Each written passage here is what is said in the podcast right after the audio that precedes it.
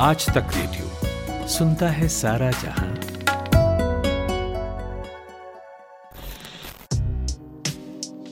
क्या आपको अबिबिलियोफोबिया है?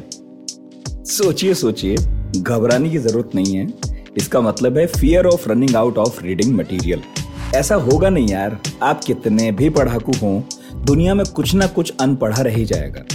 गूगल बताता है कि मिड 2016 तक दुनिया में 13 करोड़ 40 लाख किताबों से ज़्यादा थी। हाँ किसी किसी में पढ़ने की भूख देखकर वाकई लगता है कि गुरु, कोई करे ना करे, ये ज़रूर दुनिया की सारी किताब हजम करेगा। बताते हैं कि जब भगत सिंह को फांसी के लिए तख्ते पर ले जाया गया, उससे पहले वो लेनिन की जीवनी पढ़ रहे थे। गांधी अपनी हत्या के दिन भी बांग्ला सीख रहे थे। नेहरू का पढ़ना उनके आखिरी दिनों तक कभी नहीं रुका। और सावरकर। उनके खाते में दर्जनों कविताएँ हैं और उतनी ही अलग अलग विषयों पर लिखी किताबें। और तो और हिटलर जैसा आदमी जो आमतौर पर उतना बड़ा इंटेलेक्चुअल नहीं समझा जाता, वो भी खूब पढ़ता था और अपनी ऑटोबायोग्राफी तो उसने लिखी ही थी। मतलब किसी भी ऐसे इंसान का नाम लीजिए जिसने सोसाइटी पर कोई भी फ़र्क डाला, उसकी लाइफ में आपको किताबें दिखेंगी ज़रूर। वो पुरानी कहावत है ना? किताबें इंसान की सच्ची दोस्त है और आज की नहीं है, बहुत पुरानी है। पहले क्ले के टुकड़े, फिर स्क्रॉल्स, उसके बाद पेपिरस पर उतरी थी। पेपिरस से ही तो पेपर बना है, पौधे का नाम है ये एक। वो तो छोड़िए, लेकिन जब प्रिंटिंग प्रेस आई तो किताबों के मामले में रेवोल्यूशन हो गया। अब तक जितना पता चला है, हिस्ट्री बताती है कि 1200-1300 साल पहले चीन में पहली किताब छपी थी, टैंग राजवंश के वक्त। नाम था डायमंड सूत्र। फिर 600 साल पहले प्रिंटिंग प्रेस आई, किताबें छा गईं। पहली किताब उस वक्त छपी, गुटेनबर्ग बाइबल। ये दोनों ही धर्म से जुड़ी किताबें हैं, मगर एक बार प्रिंटिंग प्रेस आई तो फिर सब कुछ छपा। धीरे धीरे दुनिया में किताबों का राज हो गया, और फिर हमने मिलकर तय किया कि 23 अप्रैल को मनाया जाएगा world book day I've been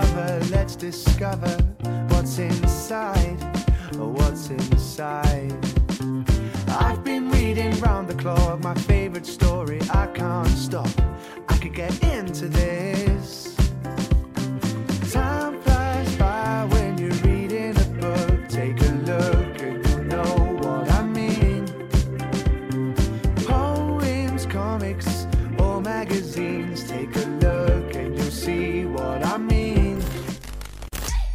आज पूरी दुनिया में पुस्तक मेले लगते हैं। ई कॉमर्स साइट्स दुनिया के किसी भी कोने से किताब डिलीवर करती हैं। लिखने वाले पहले से ज़्यादा बड़े हैं। ये अलग बात है कि किताबें अब मोबाइल्स टैबलेट्स लैपटॉप में सिमट गई हैं। लेकिन वो हर जगह हैं। ये पहले भी सच था और आज भी है। मेट्रो लोकल में सफ़र करती भीड़ को देखिए। उनमें कुछ पढ़ रहे हैं। जॉगिंग करते हुए लोगों को देखिए। वो किताबें सुन रहे हैं। हमें आपको देखिए। हम किताबों पर बात कर रहे हैं। सब कह रहे हैं I love to read happy.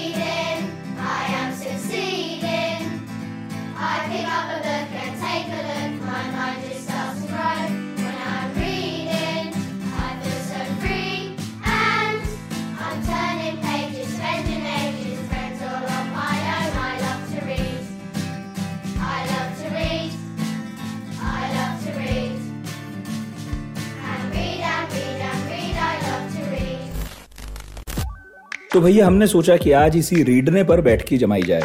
हमने टाइम लिया जय सुशील से। सुशील जी की तारीफ़ यह है कि छोटे से गाँव का लड़का पहले दिल्ली पढ़ने पहुँचा, जेएनयू में बॉटनी पढ़ी, उसके बाद इंटरनेशनल रिलेशंस में एमफिल हुए। एक मशहूर अंतर्राष्ट्रीय न्यूज़ सर्विस में जर्नलिज्म करने के बाद सुशील अमेरिका जा पहुँचे साहित्य में पीएचडी करने। इस बीच भारत के देहातों में अपनी पार्टनर मीनाक्षी के साथ उन्होंने आर्ट पर शानदार काम किया, जिसकी चर्चा सोशल मीडिया से लेकर आर्ट कम्युनिटी तक खूब चली। अगर ये ना बताऊँ कि सुशील ने वी एस नायपॉल की किताब का ट्रांसलेशन किया है और खुद भी एक नॉवेल और मेमोर लिखा है तो बात अधूरी रह जाएगी। तो आज पढ़ाकू नितिन में उनसे समझेंगे कि क्या किताबें पढ़ने की कोई तमीज होती है?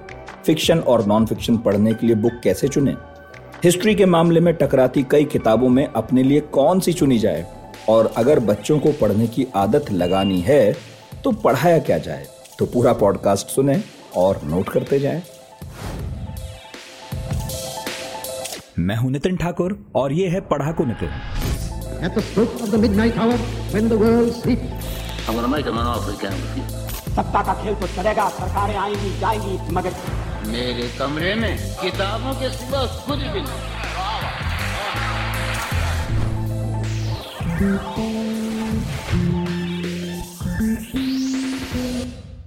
हेलो सुशील भाई कैसे हैं?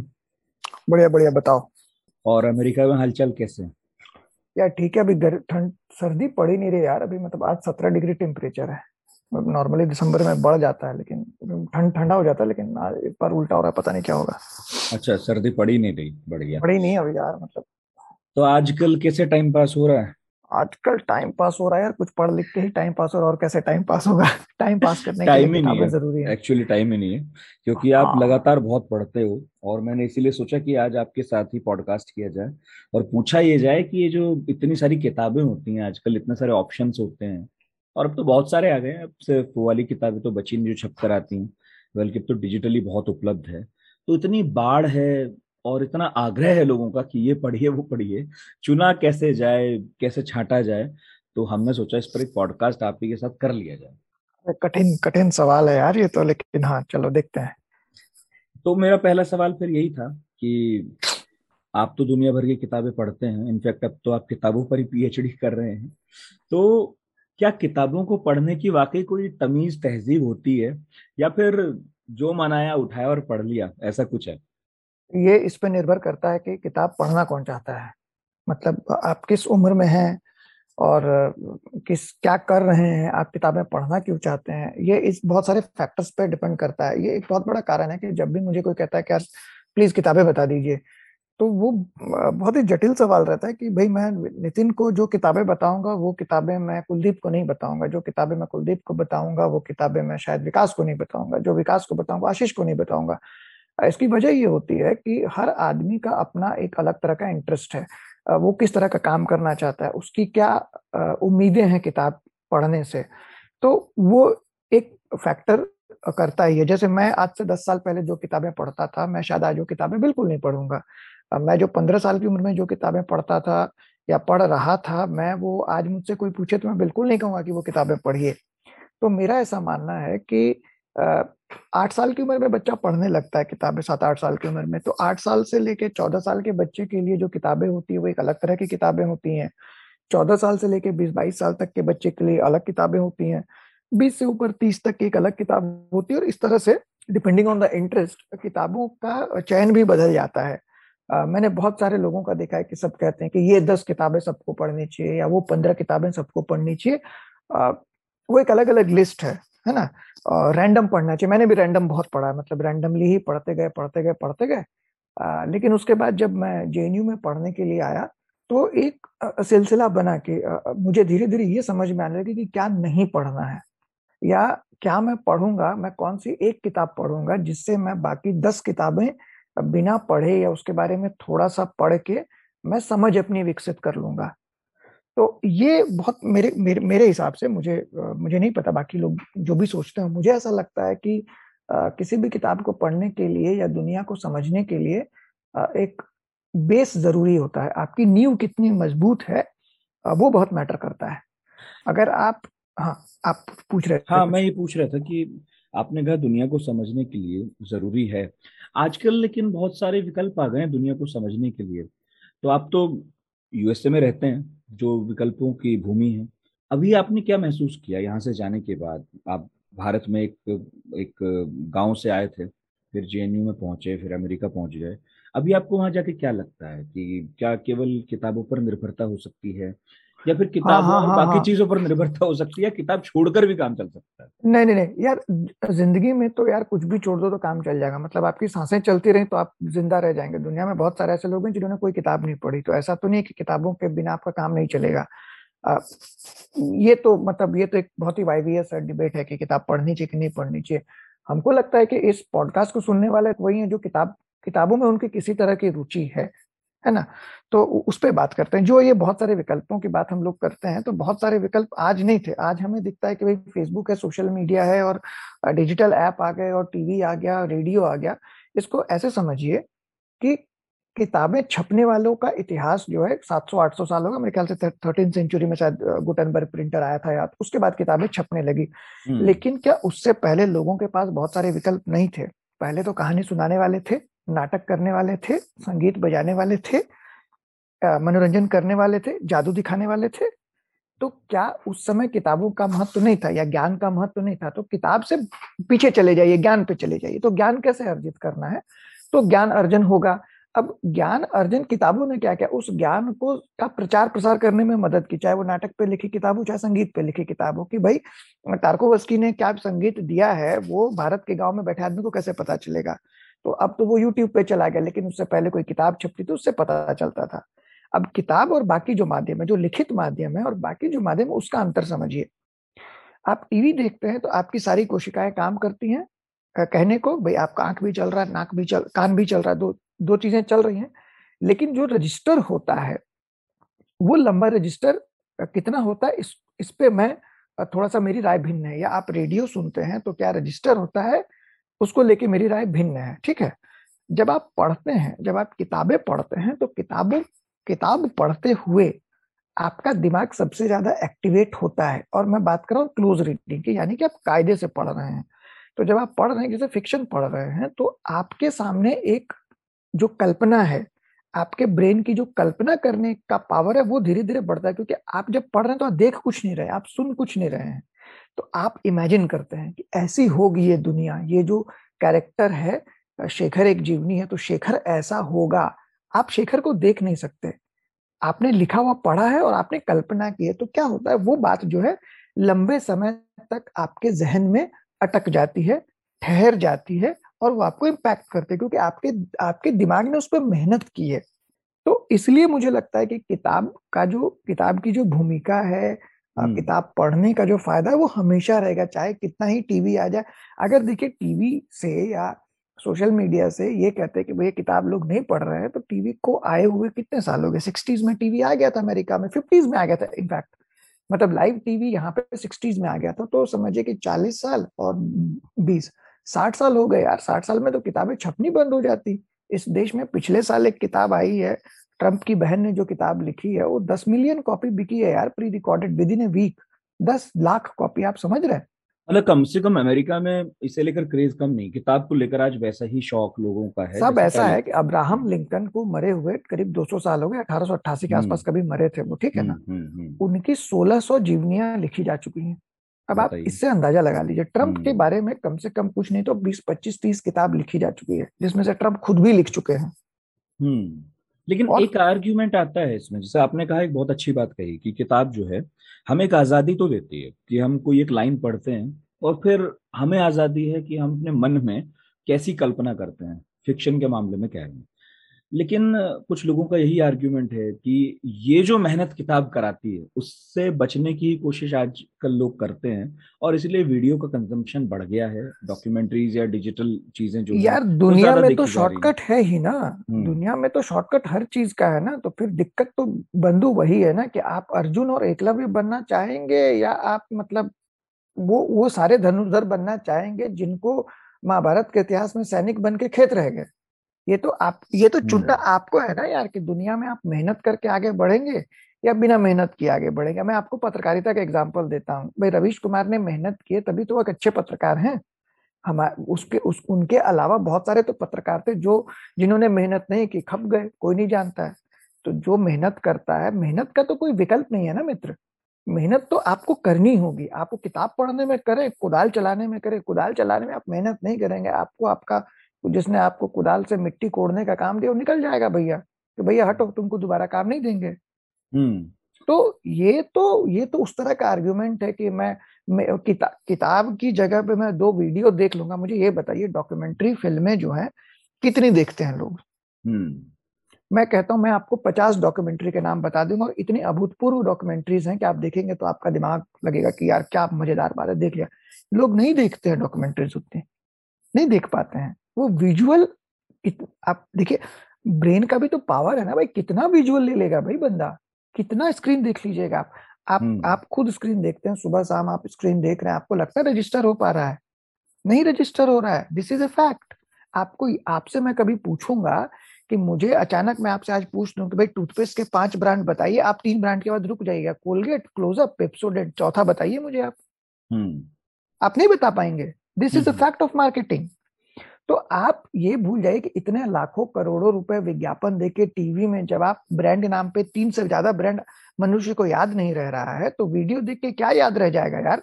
फेसबुक पे हर दिन एक विजुअल आ जाता है, ठीक है? अभी भाई किसी किसी मंत्री जी ने किसी पत्रकार को गाली दे दी। ये ये जो विजुअल आपने देख लिया, आपको लगा बड़ी कमाल की चीज़ देख ली। साहब, कल भूल जाएँगे लोग। मैं एक हफ़्ते के बाद आपसे पूछूँगा तो अच्छा अच्छा ये भी कोई विजुअल था क्या? नहीं याद रहता लोगों को। हाँ वो मैं तो आपको बाढ़ है बाढ़ है वो लगातार आ तो रही है। उस, उस हमें लग रहा है कि हमें पता चल रहा है सब कुछ लेकिन ये है उस बाढ़ में बहुत कुछ बह जा रहा है और हमें याद भी नहीं तो यही तो कॉग्निटिव कॉग्निटिव साइंस यही तो कहता है बॉस कि आपका दिमाग कितना रजिस्टर करेगा।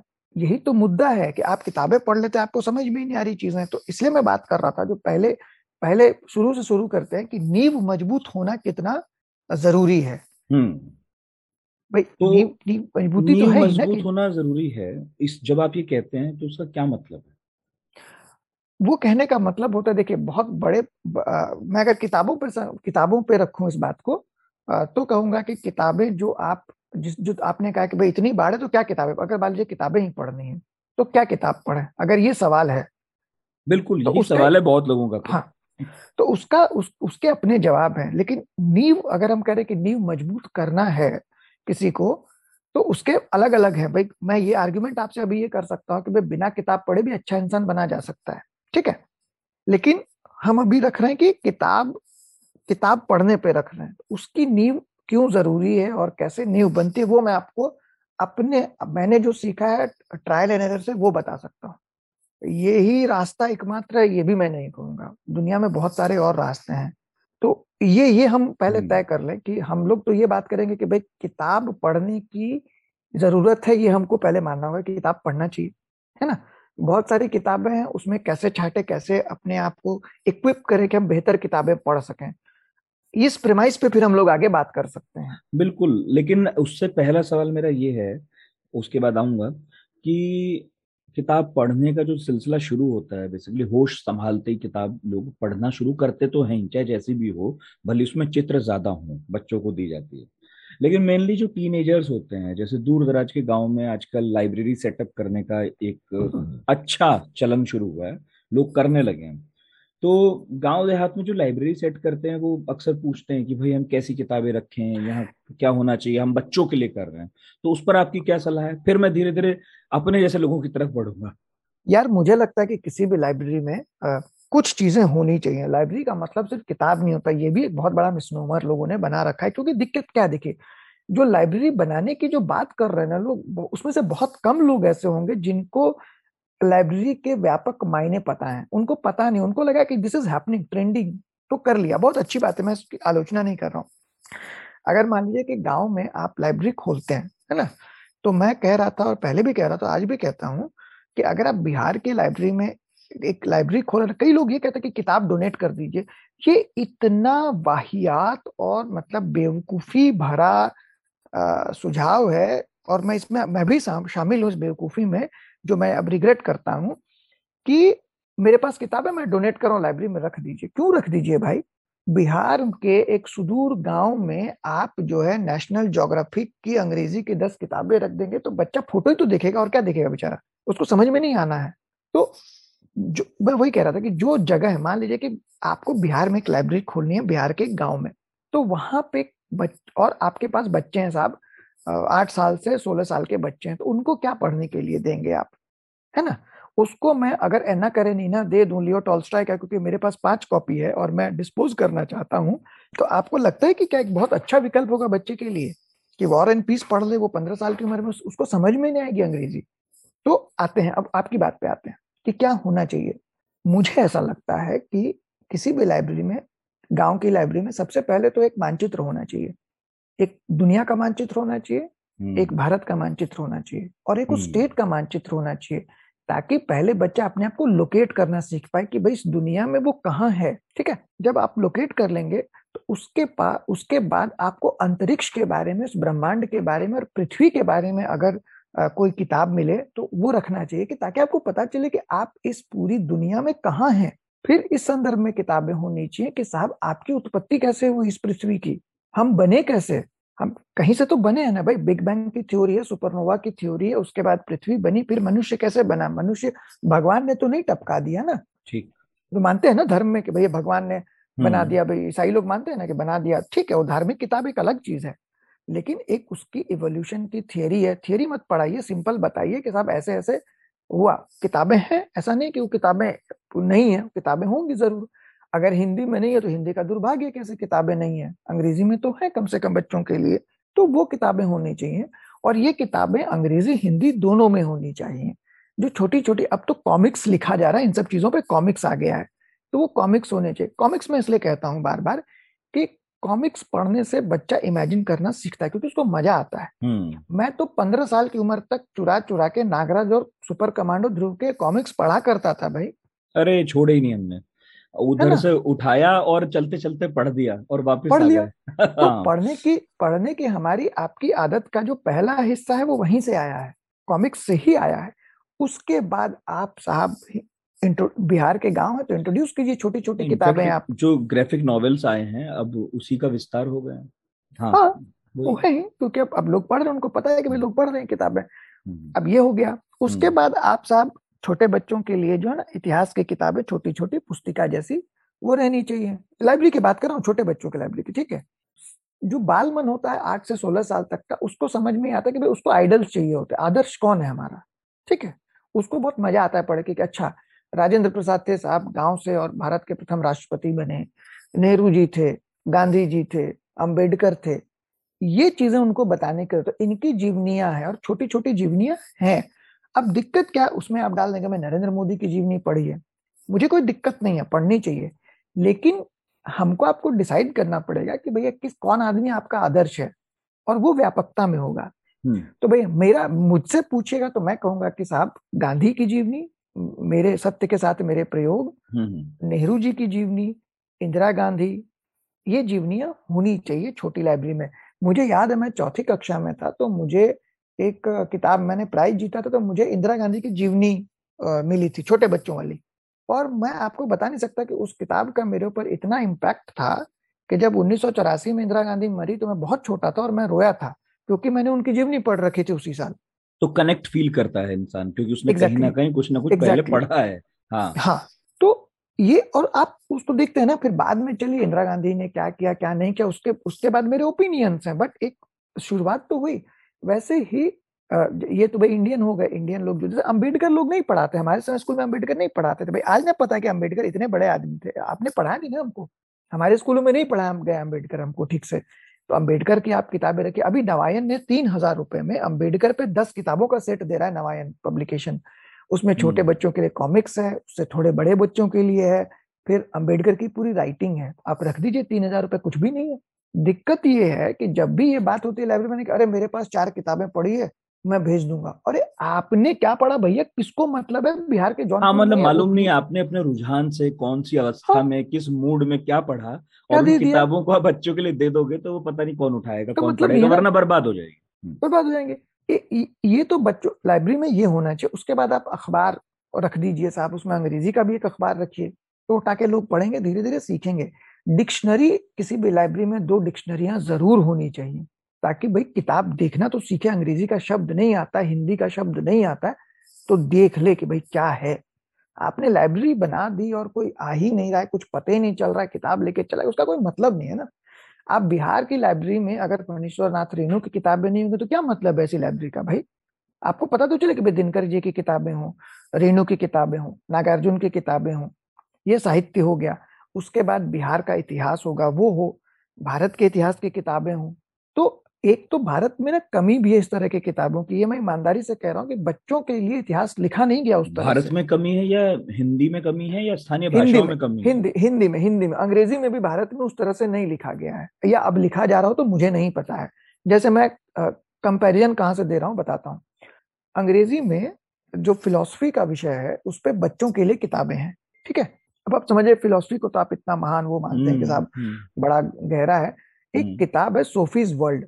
वो ग्यारह साल की बच्ची जो है अपने पिता से पूछती है कि साहब प्लेटो कौन है अरस्तू कौन है? क्या हिंदी में ऐसी कोई किताब है जो पूछता है कोई बच्चा कि भैया मीमांसा क्या है? अद्वैत क्या है? और नहीं है तो क्यों नहीं है? ये हमारी असफलता है ना? अगर मैं कह रहा हूँ कि मैं लेखक हूँ मैं क्लेम कर रहा हूँ ये मेरी असफलता है ना बॉस? तो हमारे जो इतने इतने ज्ञानी लोग हुए क्यों नहीं लिखा उन्होंने? लिखना चाहिए ना? छोड़िए उसको हाँ। उसको छोड़ दिए। मतलब मेरे कहने का मतलब है कि इस तरह की किताबें होनी चाहिए। अब जब पंद्रह साल का बच्चा है वो अगर वोलगा से गंगा पढ़ेगा तो उसको बहुत आनंद आएगा। हिंदी में है हम्म। किताब सुंदर किताब है। आप पढ़िए साहब। उसके बाद धीरे धीरे क्या होता है कि ये एक बेस बना देता है आपको हिस्ट्री का और ज्योग्राफी हम्म। का। तो आप जिसको मैं कहता हूँ ना कि how to make sense Sanskrit में एक बहुत अच्छा एक श्लोक है कि आपको याद है ना वो जब मंदिर जाते हैं तो पंडित आपसे क्या कराता है? कि भाई आपको कहता है कि आप नितिन ठाकुर पुत्र ये फलाना हम्म, गाँव सं, संकल्प जिला। कराते हुए हाँ, संकल्प जो कराते हैं उसमें हम्म। क्या करते हैं? वो बेसिकली आपका टाइम एंड स्पेस डिसाइड करते हैं ठीक है? पहले आपकी जगह बताते हैं कि आप इसके बेटे हैं इसके पोते हैं इस गाँव के हैं इस जगह के हैं इस पृथ्वी के हैं और इस इस समय में है। समय क्या है साहब? इतनी तारीख है इतना समय है। इसको रिलीजन से हटा दीजिए।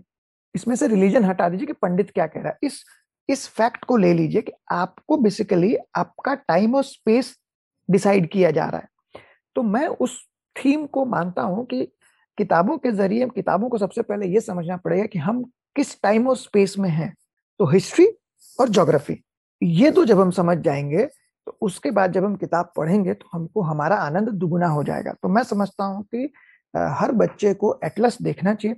मुझे आप मेरे पास तीन एटलस हैं यहाँ पे अमेरिका में और भारत में मेरे पास छह एटलस थे। हम्म, और मैं घंटों घंटों जो है किसी भी देश के मानचित्र के साथ बैठा रह सकता हूँ और कल्पना करता हूँ कि भाई अर्जेंटीना की जो राजधानी है या ब्राज़ील की राजधानी जो है वो कहाँ पे है और साओ पालो से कितना दूर है और टिम्बकटू कहाँ है और जाम्बिया कहाँ है और इथियोपिया कहाँ है? नहीं पहले तो मुझे याद है अभी पता नहीं होता है कि नहीं होता है कि वो एटलस खोल के खेलते थे हम सब लोग कि अजीब exactly. सा नाम किसी शहर का दिखता था तो पूछते थे बताओ कहाँ है एग्जैक्टली एग्जैक्टली तो हम्म। ये आनंद है ना बॉस अब आप कहने को कह लीजिए कि साहब गूगल मैप पे देख लीजिए बिल्कुल देखिए साहब गूगल मैप पे लेकिन बिहार के किसी गाँव में गूगल मैप करने के लिए कोई देगा आपको फ़ोन वो पबजी चल रहा है साहब।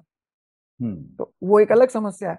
तो मेरा ये माना कि ये बेस इस तरह से बेस बनाना चाहिए किसी भी स्कूल में उसके बाद साहब बढ़ेंगे आगे तो नॉन फिक्शन पढ़ना है फिक्शन पढ़ना है वो फिर आगे आता जाएगा मैं कहता हूँ कि जैसे लोग पूछते हैं कि अंग्रेज़ी हम्म। या आपका भी सवाल होगा अंग्रेज़ी का तो उस पर हम लोग बाद में आएँगे लेकिन ये बेस है जैसे आपने लाइब्रेरी की बात की गाँव में तो ये है लेकिन आप कहेंगे दिल्ली में कोई लाइब्रेरी खोलना है तो मैं शायद ये किताबें नहीं बता ये पाँच चीज़ें बताऊँगा लेकिन किताबें शायद मैं हाँ। अलग बताऊँगा उसमें लेकिन ये जो हम्म। मैंने चीज़ें बताई कि मैप और बाकी जो किताबें वो वो वहाँ भी होनी चाहिए। जैसे दिल्ली में जो स्वतंत्रता सेनानी थे चांदनी चौक का एक इतिहास है है ना? तो वो कैसे था? पुरानी दिल्ली पुरानी दिल्ली पे किताबें वो होनी चाहिए वहाँ पे। दिल्ली नया दिल्ली कैसे बना उससे रिलेटेड इतिहास की किताबें होनी चाहिए। अठारह की किताब होनी चाहिए। इस तरह की किताबें जो हमारा इतिहास है प्राचीन भारत मतलब ये आप और... कह रहे हैं कि जिस जगह आप लाइब्रेरी सेटअप कर रहे हैं बच्चों को कुछ बताना सिखाना चाहते हैं तो सबसे पहले तो आपने जो कुछ किताबें बताई वो होनी ही चाहिए और उसके अलावा फिर वहाँ का जो इतिहास है वहाँ का जो भूगोल है उसके बारे में प्रारंभिक जानकारी वाली किताबें वहाँ होनी ही होनी चाहिए बजाय इसके हाँ। कि आपने डोनेशन में किताबें मांग ली और वो हाँ। दराज भर दी और अब वो बस जो है मिट्टी खा रही है हाँ और भारत का इतिहास हाँ मतलब ज़ाहिर है जिस देश में आप लाइब्रेरी सेटअप कर रहे हैं भारत का इतिहास वो होना ही चाहिए। और दूसरी दो किताबें जो जो मतलब सबको ही पढ़नी चाहिए पूरी दुनिया को पढ़नी चाहिए वो रामायण और महाभारत है। हम्म। इन दोनों किताबों का दुनिया में कोई विकल्प नहीं है ठीक है? और ये मतलब बहुत सोच समझ के और बहुत आ, मतलब कहें कि रिसर्च करके ये बात कह रहा हूँ। महाभारत में जो कुछ भी है वो आज तक अगर कहूँ कि भाई अंग्रेज़ी और पूरी दुनिया की जो दुनिया का जो साहित्य है वो एक बार निचोड़ के कहा कि भाई कौन सा पढ़ो तो महाभारत पढ़ लो तो पर्याप्त हो जाएगा। इसमें लोग बहुत बहस करेंगे कि अरे नहीं मतलब और भी बहुत कुछ लिखा गया उसके उस बहस में नहीं जाते हैं। नहीं तो तो लोग ये भी पूछेंगे कि महाभारत में भी एग्जैक्टली बता दीजिए। कि किस पब्लिकेशन का किसका लिखा हुआ उस तरह भी बता दीजिए कि बहुत सारा लिखा हुआ है। अंग्रेज़ी में पब्लिश हो रहा है। हाँ हम्म। अंग्रेज़ी में एस राजगोपाल ने लिखा है मेरे ख्याल से मुझे अगर नाम सही तो। राजगोपाल जी वाली अंग्रेज़ी में तो बहुत सुंदर है। हिंदी का मुझे सच में नहीं पता लेकिन आर्य समाज इस तरह की किताबें छापता है रामायण और महाभारत। तो उनकी ठीक ठाक है बुरी नहीं होती उनकी किताबें। हम्म। हाँ। और ये जो आर्य समाज जो भी है वो क्या हाँ, हाँ. जो गोरखपुर बेस्ड है ना जो प्रकाशन हाँ, हाँ, जो धार्मिक हाँ, किताबें हाँ. बुरी नहीं है मतलब उनका अपना देखो वो बाइसेस बाद में समझ में आते हैं हम लोगों को जब हम लोग बड़े हो जाते हैं आर्य समाज की अपनी पॉलिटिक्स है और आदि आदि लेकिन बेस लेवल पे तो शुरू कर ही सकते हैं यार उसमें तो दिक्कत नहीं है मेरे ख्याल से। ये ये एक पर्दा है बहुत गंभीर प्रश्न है। फिर एक किसी ने पूछा भी था मैं बाद में विस्तार में बाद में क्या मैं भी पूछ लेता हूँ मुझे लगा था बाद में लूँगा।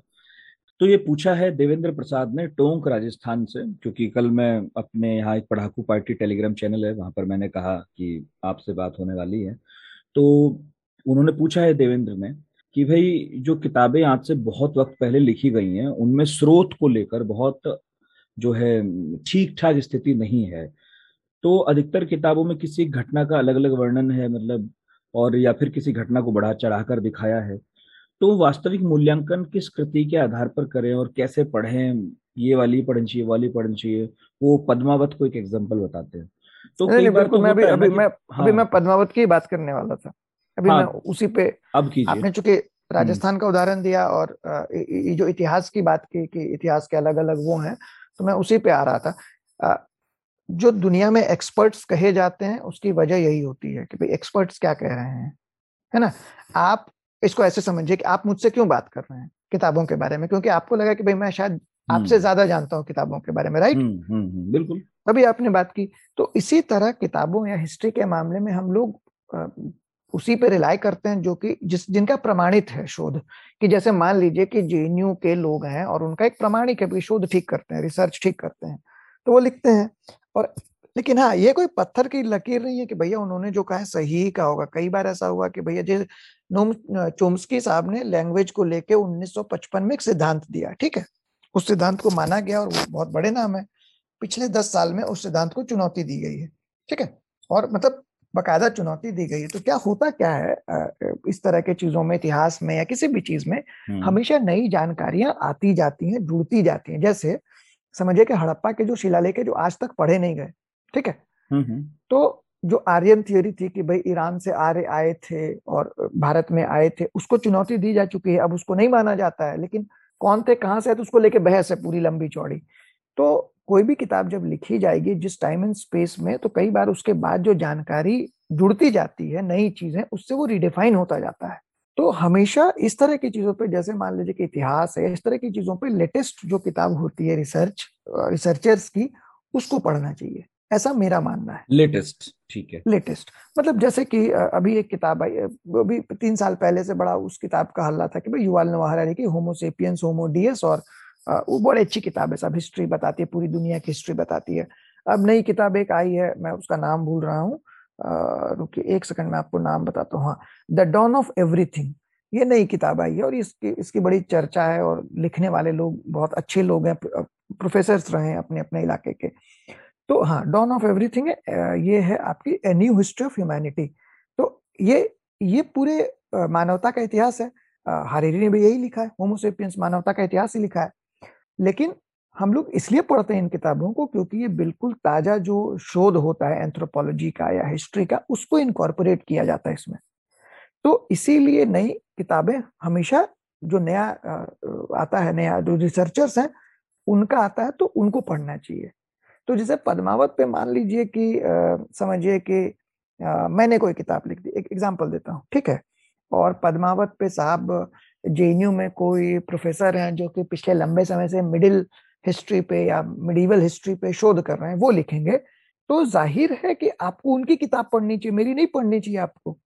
क्योंकि मेरा लोकस स्टैंडर्ड क्या है हिस्ट्री पे लिखने का? मेरा कोई लोकस स्टैंडर्ड नहीं है। हाँ मतलब तो कुछ ऑब्वियस तरीके हैं जानने की कि हमें किसकी किताब पढ़नी चाहिए ये तो आपको exactly. बताया। हाँ दूसरा कि जैसे मान लीजिए कि मैं पत्रकार हूँ ठीक है कई बार मैं पत्रकारिता पे ज़रूरी नहीं कि मैं अच्छा लिखूं क्योंकि पत्रकारिता एक, एक काम है उसके अंदर में उसके अंदर में धंसा हुआ हूँ।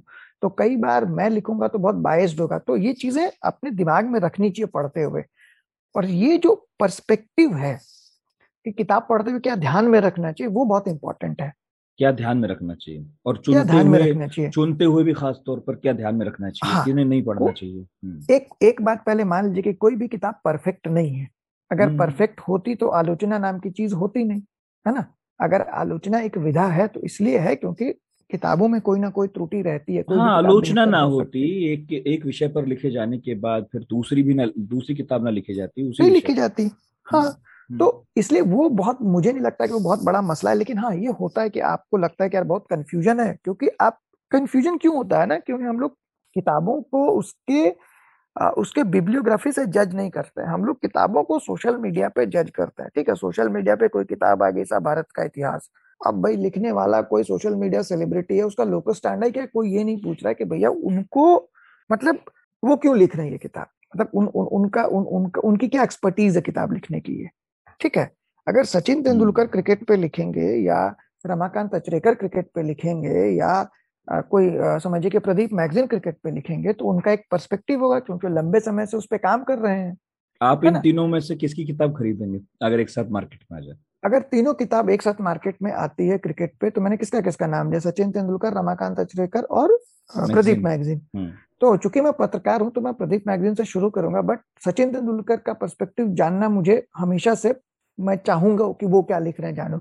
रमाकांत अचरेकर की किताब मैं क्रिकेट पे ना खरीद के रमाकांत अचरेकर की तब खरीदूँगा जब अगर मुझे क्रिकेट खेलना सीखना होगा क्योंकि वो कोच है।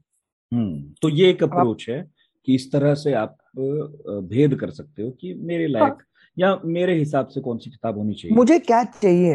अच्छा एक और प्रॉब्लम है ना वो स्ट्रक्चर्ड पढ़ने वाला जैसे कई लोग मुझसे कहते हैं कि भैया समझ नहीं आ रहा है वो पढ़ा फिर वो पढ़ा फिर वो पढ़ा अब और ज़्यादा कंफ्यूज है। यार देखिए मैं उसी पे आ रहा था, असल में मैं वहीं जाना चाह रहा था, लेकिन वो फिर बातचीत इधर उधर हो गई। दो चीज़ें हैं। अब मैं एकदम ब्रॉड बात कह रहा हूँ कि 18 साल से ऊपर का आदमी क्या पढ़े, ठीक है? मान लीजिए कि उसने कुछ भी नहीं पढ़ा और आज 18 साल की उम्र है। मैं मैं अपने आप कहता हूँ कि मैं अगर 18 साल की मेरी उम्र होती और आज मैं डिसाइड करता कि इसको ऐसे देखिए कि मैं अपने 18 साल के सुशील जय सुशील से बात कर रहा हूँ कि भाई तुमको ये किताबें पढ़नी तो मैं क्या किताबें बताता? ये मैं आपको बता सकता हूँ। हाँ तो प्लीज़ बताइए। हाँ तो मुझे ऐसा लगता है कि सबसे पहले तो हमको और आपको सबको भारत का इतिहास समझना चाहिए ठीक है? और भारत के इतिहास को समझने के लिए बहुत सारी चीज़ें पढ़ी जा सकती हैं जैसे रामायण हो गया जो मैं बता चुका महाभारत हो गया जो मैं बता चुका। उसके अलावा उपनिषद है पुराण है और उपनिषद और पुराण ऐसे नहीं पढ़ सकते कि साहब मैं जाके कठोपनिषद पूरा पढ़ लूँगा बिल्कुल कुछ भी नहीं समझ में आएगा। तो उसकी जो टीकाएँ मिलेंगी वो पढ़ लीजिए पंचतंत्र की कहानियाँ पढ़ लीजिए हितोपदेश पढ़ लीजिए। जितना संभव हो सके ना ऑथर्स के नाम के साथ या पब्लिकेशन के नाम के साथ ज़रूर बताइएगा क्योंकि जो सुन रहे होंगे वो नोट करेंगे। ये ये किताबें ऐसी है ना नितिन की ये हर पब्लिकेशन नहीं इनकी तो नहीं हाँ ज़ाहिर है भाई ये तो बहुत छप रहा है। छाप चुका और हम्म। मुझे इत, मैं इतना मुझे याद नहीं कि कौन सी कहाँ से छपी लेकिन ये ये किताब है लेकिन जो मैं स्पेसिफिक किताब बताऊँगा उसका ऑथर बता दूँगा आपको ठीक है? उसके बाद उसके बाद जैसे मान लीजिए कि हिंदी साहित्य है, ठीक है? अब हिंदी साहित्य लिटरेचर पढ़ना है मान लीजिए आपको। आपने कहा हमको लिटरेचर पढ़ना नॉन फिक्शन पढ़ना है। तो नॉन फिक्शन में आपने कहा कि भाई 1947 के बाद का और 1947 के पहले का इतिहास तो जानना ही चाहिए हम लोगों को। इतिहास जो है बहुत ज़रूरी है नींव के लिए। कोई भी किताब आप पढ़ना चाहें तो जैसे भारत का कोई आदमी है और तो कैसे पढ़े? तो भाई पहले तो भारत का इतिहास पढ़ ले तो भाई जैसे प्राचीन भारत है तो रोमिला थापर है उन्होंने किताब लिखी है एंशियंट इंडिया वो पढ़ सकते हैं। मिडिवल में हरवंश मुखिया जी की किताब है मिडिवल इंडिया पे वो पढ़ सकते हैं। अगर वो नहीं पढ़ना मतलब इत, इतना नहीं मेहनत करनी और 1947 के बाद ही पढ़ना है तो भाई आधुनिक भारत में विपिन चंद्रा जी की किताबें इंडिया सिंस इंडिपेंडेंस जो ये सब कोर्स की किताबें हैं इसमें कोर्स में लगती हैं किताबें सारी ग्रेजुएशन में। वो पढ़ लीजिए। उसके बाद एक कमाल का काम किया रामचंद्र गुहा ने उन्होंने जो ये किताब लिखी इंडिया आफ्टर गांधी वो पहली बार आम लोगों के लिए लिखी गई किताब है जो बहुत एक एक एकेडमिक आदमी ने लिखी है।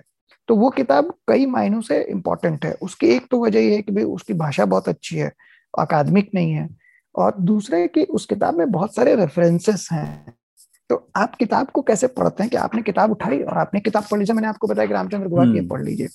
मैं असल में आपका काम आसान नहीं करना चाहता हूँ। मैं नहीं चाहता हूँ कि किसी भी, कोई भी आदमी ये पॉडकास्ट सुने और किताबों के नाम लिख ले और फिर उसके बाद वो किताब उठा के पढ़ ले। मैं चाहता हूँ कि आप मेहनत करें, क्योंकि किताबें असल में ऐसे ही पढ़ी जाती हैं। आप अपना रास्ता ऐसे तय करते हैं। तो आपने रामचंद्र गुहा की किताब उठाई तो रामचंद्र गुहा की किताब में आपको मिलेगा इतिहास 1947 से लेके मेरे ख्याल से 2000 तक का मोटा मोटा या 2005 उतना भी नहीं 2000 तक मान लीजिए। उसमें जो चैप्टर्स हैं, जैसे कि चैप्टर्स है भाषाई आंदोलन पे। ठीक है जो भाषा का हम्म। आंदोलन हाँ, उन्नीस के दशक में हुआ। हम्म। तो उस भाषा के आंदोलन पे कम से कम बीस किताबों के और जर्नल्स के आर्टिकल्स के रेफरेंसेस आपको पीछे मिल जाएँगे। ठीक है उसके बाद आप आइएगा सिक्सटीज में तो कामराज प्लान हुआ इंदिरा गांधी प्रधानमंत्री बनी तो उस पे रेफरेंसेस हैं पीछे के पीछे उसी तरह से इमरजेंसी का पीरियड उसके रेफरेंसेस हैं। अस्सी के दशक में जब इंदिरा गांधी को मार दिया गया और उसके बाद राजीव गांधी का राज आया तो उस उसके रेफरेंसेस हैं। तो और उसके बाद बाबरी बाबरी डेमोलिशन हुआ और उसके बाद पोस्टस्क्रिप्ट है।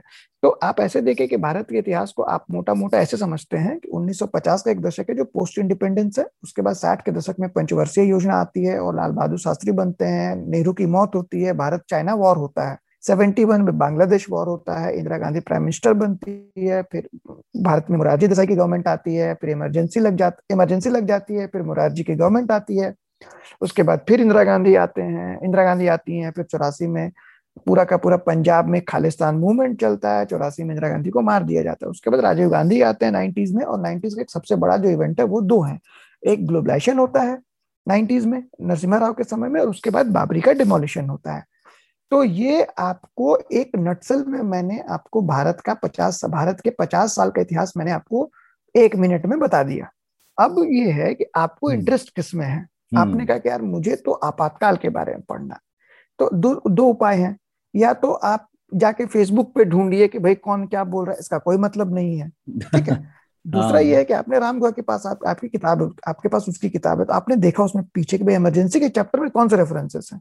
ये आप तभी समझ पाएँगे जब आप किताब को पढ़ेंगे।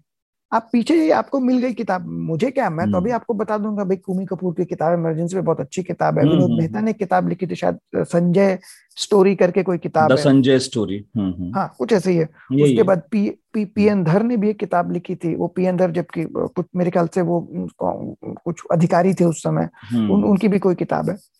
तो ये तो देखिए ये आसान तरीका नहीं है। इससे आपको कुछ याद नहीं रहेगा। लेकिन जब आप किताब से रेफरेंस खोज के और आगे बढ़ेंगे तो आप आप आपका दिमाग एक तरह से काम करेगा। आपको पता है कि अच्छा इसके बाद ये पढ़ना है मुझे उसके बाद मुझे ये पढ़ना है। तो ये यात्रा है किताब की और कुछ नहीं है। और ये रास्ता ऐसे ही खुलता है। इनफैक्ट मुझे रामचंद्र गुहा की इसी किताब से याद आया कि सरप्राइजिंगली इसका अनुवाद भी अच्छा हुआ है हिंदी में और हिंदी पट्टी के बालकों का बड़ा भला हुआ है। सुशांत जी ने इसका अनुवाद किया था। और जितनी सरल भाषा में ये किताब अंग्रेज़ी में लिखी गई वैसा ही कमोबेश इसका हिंदी में भी अनुवाद है। अक्सर हम्म।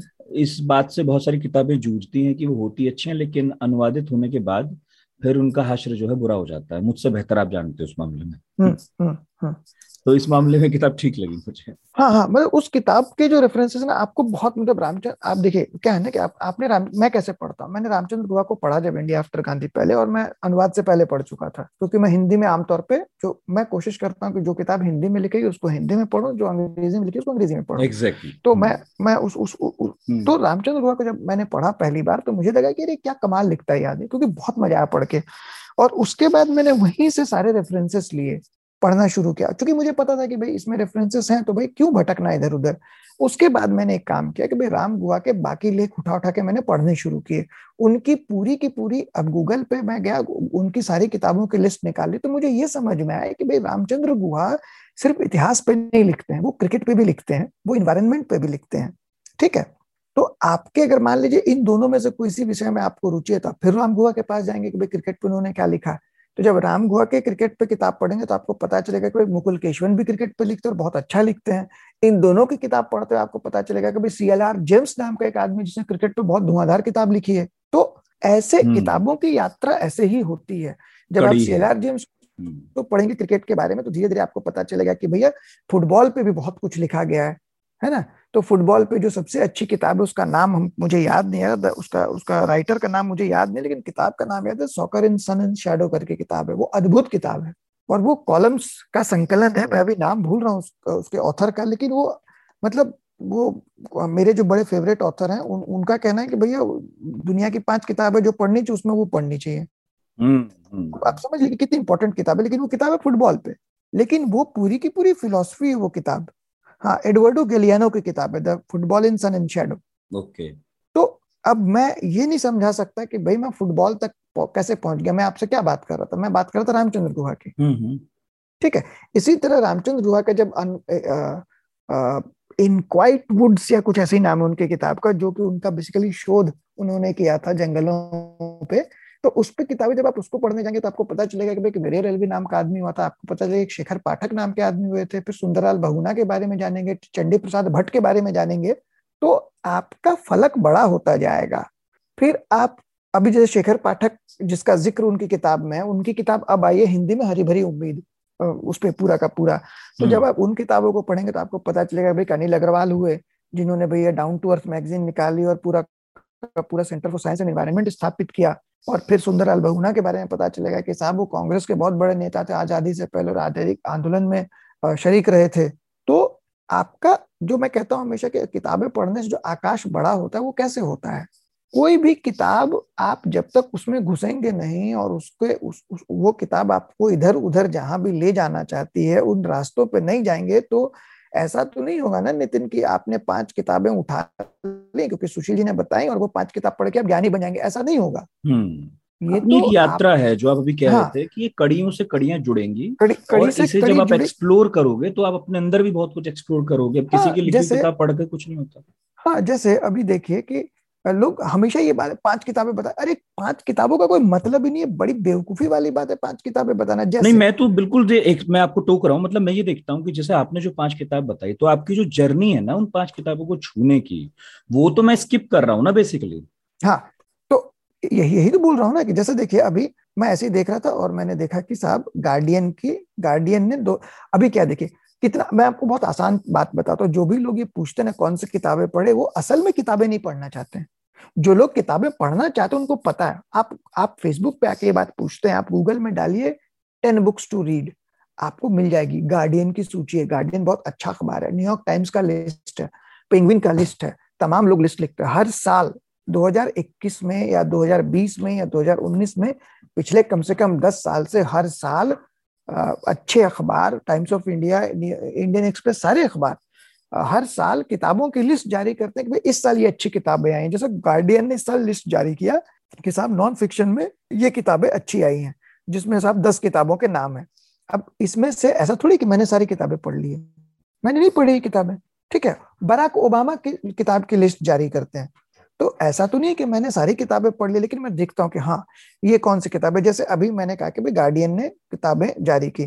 तो उसमें साहब नॉन फिक्शन किताबें हैं, उसमें से एक किताब साहब साउथ एशिया पे है, कोई किताब अफ्रीका पे है, कोई अमेरिका पे है। तो भारत से किताब जोशी जोसेफ की the silent coup history of Indian deep state अब चूँकि मैं गार्डियन को मानता हूँ कि अच्छा अखबार है तो मुझे इंटरेस्ट आया कि भाई ये किताब मुझे शायद देखनी चाहिए। ठीक है? तो अब मैं ये किताब मेरे जहन में आ गई कि मुझे ये किताब देखनी चाहिए मैं कभी बाद में देखूँगा और पढ़ने का मन करेगा तो पढ़ लूँगा। ठीक है? अब क्या है कि हम्म। उसको मैंने पढ़ा मुझे अच्छी लगी तो मैंने कहा यार इसमें ब्राज़ील की भी किताब का ज़िक्र है मैंने ब्राज़ील की भी एक किताब उठा के पढ़ ली। हम्म। तो आप आपकी असल में ज़िंदगी ऐसे ही बनती है ना किताबें पढ़नी है। अमूमन क्या होता है कि लोग इतिहास साहित्य में जाते हैं और साहित्य में फिर घुस जाते हैं भाई हम प्रेमचंद पढ़ लिए आप एक सर्वे करके देख लीजिए कि आप हिंदी की पाँच किताबें बताइए तो आपको फेसबुक पे वही प्रेमचंद की पाँच किताबें मिलेंगी। उसके बाद आगे लोग पढ़ते नहीं हिंदी में जबकि हिंदी में बहुत लिखा गया है अथाह हम्म। लेखन है। हम्म। ठीक है? तो उसको लोग पढ़ेंगे जब उसको पढ़ेंगे नहीं तो पता कैसे चलेगा भैया नया क्या लिखा गया है? और फिर दूसरा जो आता है विश्व साहित्य विश्व साहित्य पे तो कोई बात ही नहीं हो रही है। हम्म। हाँ मतलब वो तो बाद की ही बात है। अच्छा उसको हाँ, तो एक अब, बार मैं छेड़ूँगा विश्व साहित्य को लेकिन हाँ, अभी आप चूँकि हिस्ट्री पर थे तो मुझे लगा एक सप्लीमेंट्री क्वेश्चन कर लू।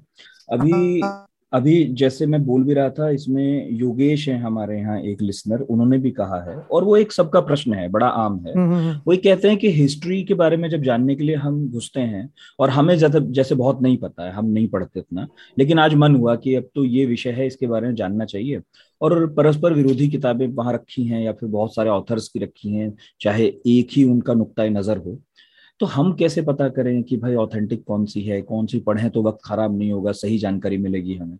इतनी मुश्किल में समय निकाल रहा आदमी आजकल।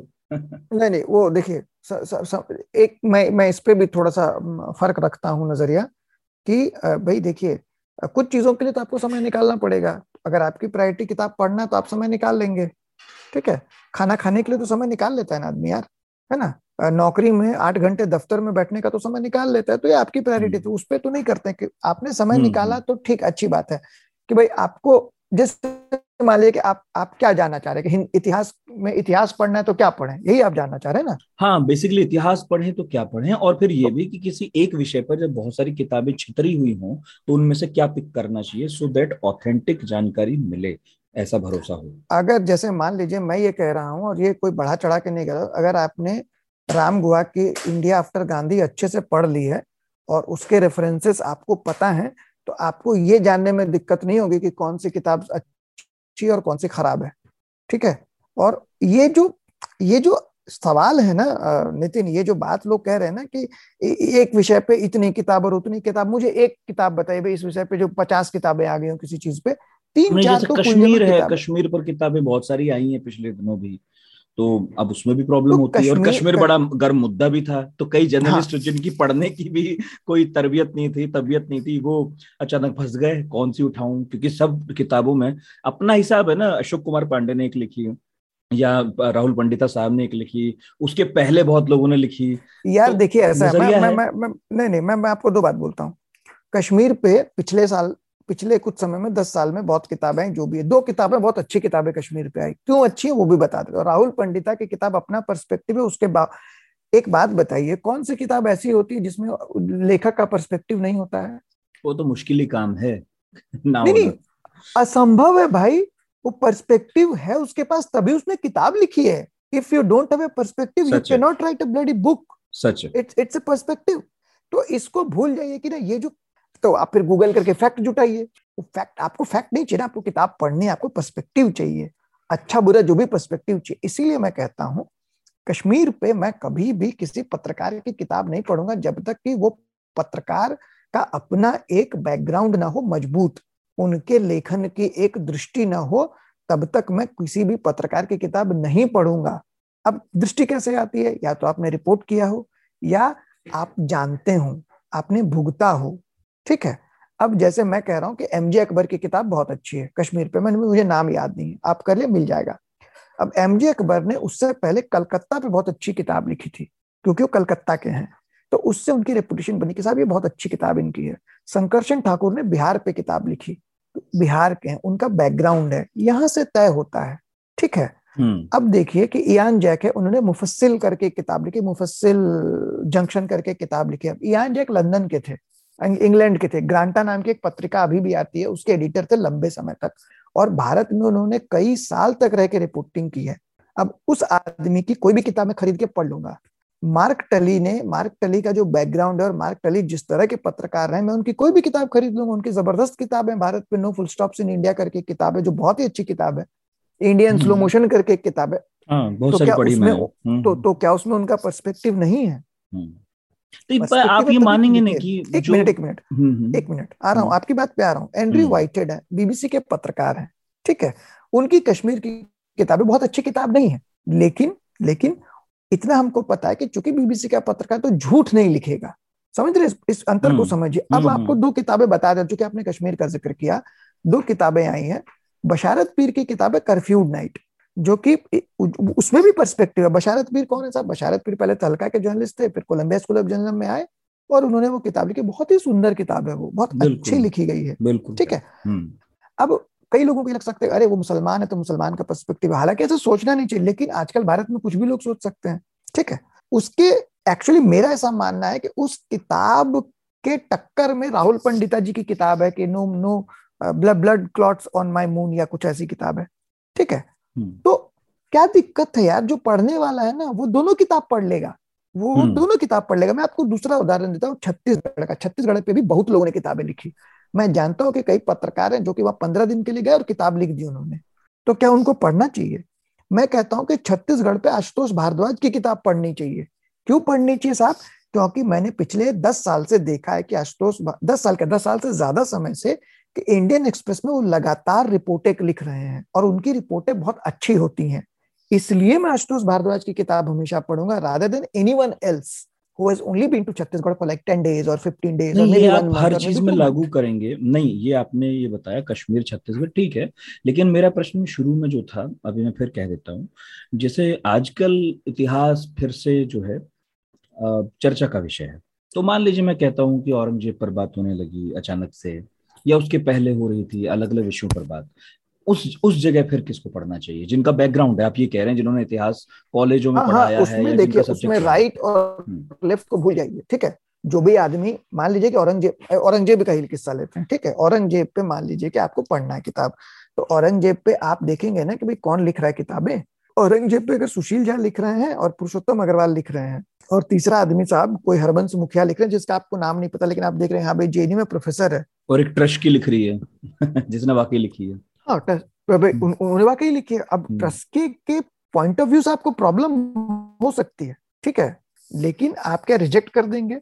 क्या उनके फैक्ट्स गलत हैं? जब आप पढ़ेंगे तभी आप जानेंगे ना कि मान लीजिए मान लीजिए कि आंड्रे टस ऑड्रे टस्क अपनी किताब में कहती हैं कि साहब औरंगज़ेब जो है ब्राह्मणों से भी कर वसूलता था या मुसलमानों से भी कर वसूलता तो रेफरेंस देंगी ना भाई वो?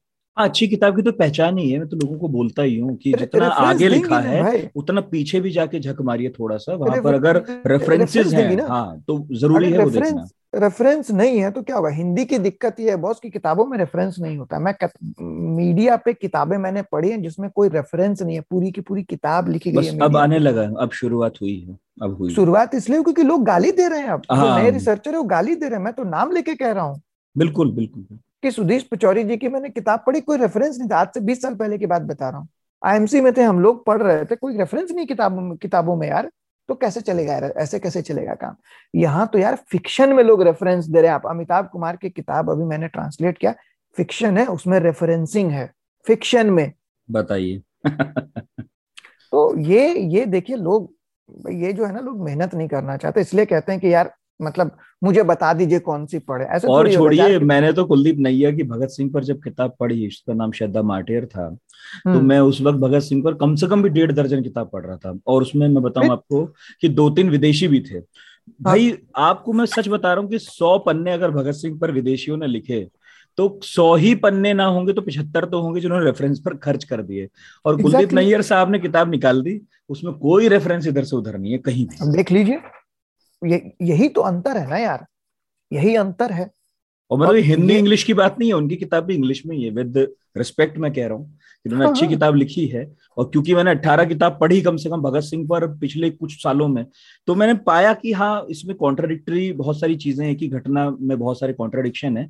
लेकिन अब मैं कुलदीप जी ने जो लिखा उसका कोई रेफरेंस ही नहीं खोज पा रहा हूँ। तो मैं बड़े भरोसे के साथ कोट कैसे करूँ कि ये हुआ एग्जैक्टली एग्जैक्टली यही यही प्रॉब्लम है और कुछ नहीं है।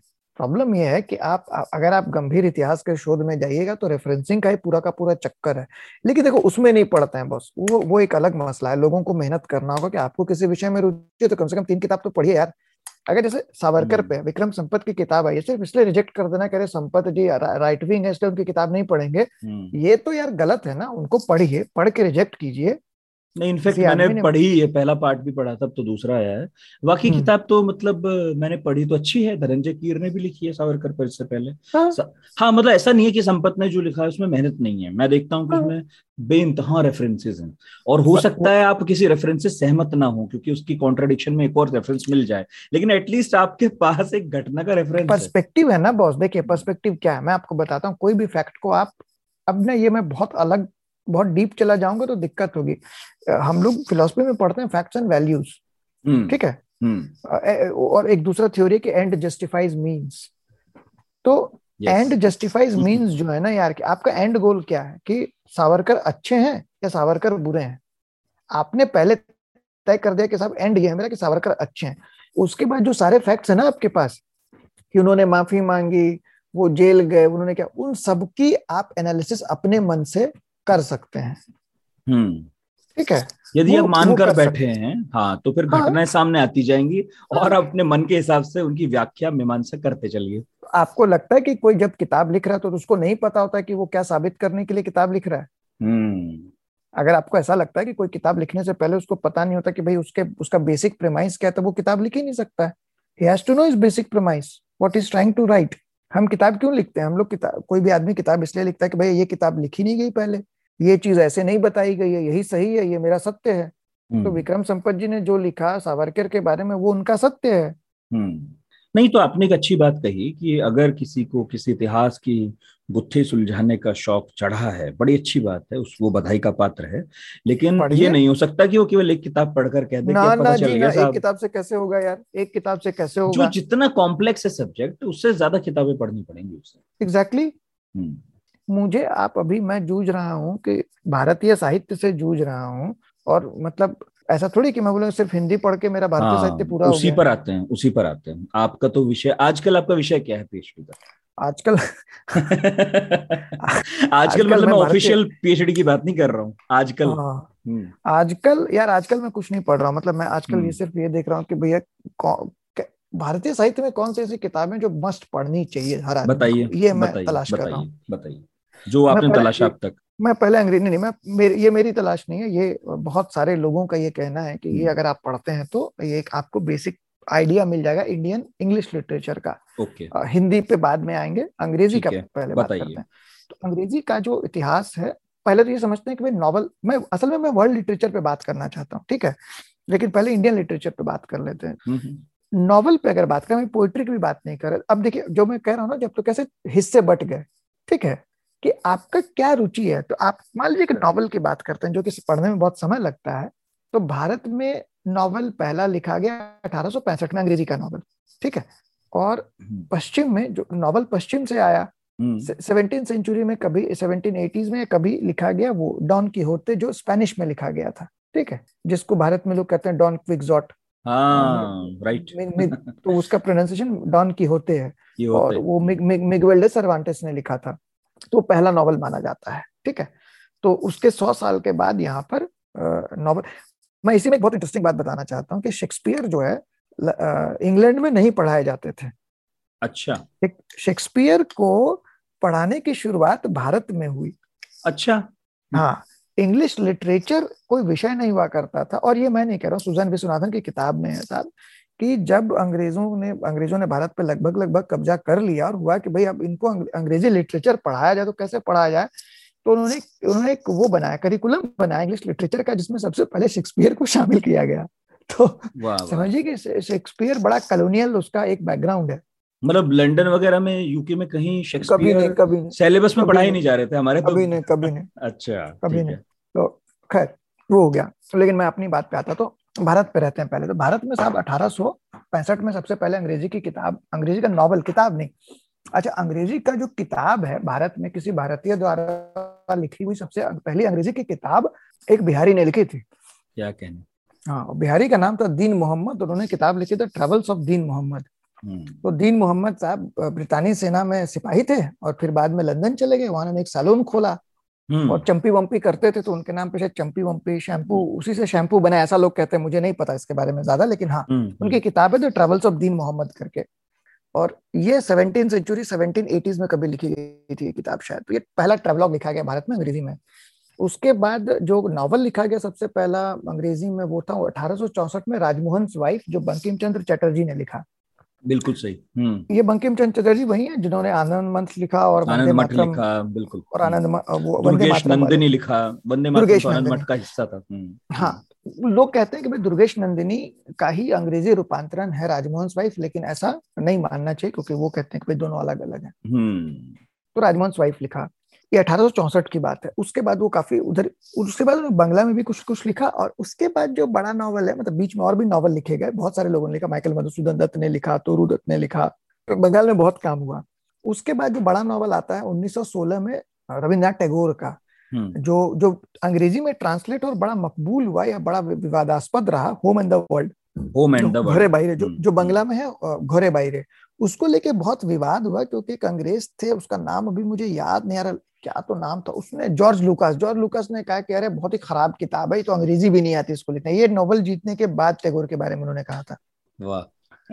तो वो बड़ी कंट्रोवर्शियल हुई। वो आज अब जो है अमेरिकी विश्वविद्यालयों में पढ़ाई जाती है आज के डेट में। वाह वाह वाह टैगोर। गीतांजलि भी पढ़ाई जाती है लेकिन होम इन द वर्ल्ड अब नए सिरे से उसको रिडिफाइन किया जा रहा है कि नॉवल के फॉर्म पे बहुत अच्छा काम था। उसके हम्म। बाद सब उन्नीस सौ उसके बाद किताबें लिखी जाती रही लेकिन मैं आपको बड़ा बड़ी बड़ी किताबें बता दे रहा हूँ। जैसे जो पढ़नी चाहिए उसके बाद साहब अनटचेबल आई मुल्क राज आनंद की, जो कि कास्ट सिस्टम पे थी। एक महिला की कहानी है, जो कि कास्ट का जो ऑपरेशन झेलती है। मुल्क राजानंद खुद ऑक्सफोर्ड में पढ़ रहे थे, उस पर उन्होंने किताब लिखी, बड़ी मकबूल हुई अनटचेबल उसके बाद कांथा, कांथापुरा कांथापुरा ही राजा राव की, वो भी एक महिला की कहानी है, जो कास्ट सिस्टम से रिलेटेड कहानी है वो भी तो ये ये सारी किताबें बहुत मकबूल हुई उस जमाने में ये 1935-36 की किताब दोनों ये आ, क्या नाम है उनका अनटचेबल्स भी और ये कांथापुरा भी ये okay. दोनों उस उस पीरियड की किताबें हैं. उसके बाद आर के नारायण आते तो आर के नारायण की तो बहुत सारी किताबें इंग्लिश टीचर है गाइड है. मालगुडी डेज़ है तो और अंग्रेज़ी में अच्छा वो उनकी सबसे मुझे मेरा जो पसंदीदा उनका वो है कि भाई वो एक छोटे शहर में रहकर लिखते थे वो बड़े शहर में नहीं थे। और क्योंकि ये इसलिए इंपॉर्टेंट अंडरलाइन कर रहा हूँ क्योंकि ये चीज़ बदल गई बाद में जाके। उनके बाद जो भी बड़े ऑथर अंग्रेज़ी के आए वो ज़्यादातर जो है बड़े उसके थे मतलब बड़े शहरों वाले लोग थे। हाँ ठीक है तो ये ये बड़ा इंपॉर्टेंट उसमें डेवलपमेंट हुआ। उसके बाद साहब जो उसके बाद कमला मार्कंडे की किताब आई नेक्टर इन सेव करके तो वो अर्बन अर्बनाइजेशन पे थी। इंडिया अर्बन हो रहा था तो उस पर वो किताब आई तो वो बड़ी मकबूल हुई किताब। उस वो भी एक, परि, एक, एक परिवार की कहानी है वो वाली भी। उसके बाद साहब अपने नायपॉल जी लिख रहे हैं 1961 में हाउस फॉर मिस्टर विश्वास और उसके बाद 79 में उनकी किताब आती है a bend in the river जो अफ्रीका पे है। ये दोनों किताबें इंपॉर्टेंट मतलब नाइपॉल फिर आप नाइपॉल को जो भी पढ़ लो यार नाइपॉल को तो सब कुछ पढ़ना चाहिए आदमी को। वो इतने अच्छे राइटर थे। हम्म। तो वो किताब आ गई साहब। उसके बाद आ, उसके बाद एटी वन में साहब अपने हमारे वो आ जाते हैं। क्या नाम है उनका यार? सलमान रशदी। सलमान रश्दी। अब हम्म। सलमान रशदी पे साहब आपको सलमान रशदी का तो भाई अथा संसार है मिड नाइट चिल्ड्रन अच्छा मिड नाइट चिल्ड्रन की खास बात क्या है? लोग क्यों पढ़ना चाहिए? वो बहुत बोरिंग किताब है। मतलब हम्म, मैं दो दो चार बार कोशिश करके पढ़ पाया हूँ। हाँ. उसको इसलिए पढ़ना चाहिए कि उस आदमी ने सबसे पहले उन्नीस सौ इक्यासी में एक ऐसा नॉवल लिखा जो कि नॉवल के कैरेक्टर के साथ साथ भारत की भी कहानी बता रहा था। एग्जैक्टली exactly, उसके साथ बड़ा हो रहा है। हम्म। तो वो आइडिया इंपॉर्टेंट था उसका असल में। बहुत। तो उस पर फ़िल्म भी बनी हिंदी में भी फिर उसका तर्जुमा हाँ, हुआ किताब का। तो हम्म। वो वो वो इसलिए वो किताब इंपॉर्टेंट हुई। उसके बाद साहब आप उपमन्यु चटर्जी की एक बड़ी इंटरेस्टिंग किताब आई जो भारतीय मिडिल क्लास पे थी वो इंग्लिश अगस्त उन्नीस सौ अट्ठासी में आई ये किताब।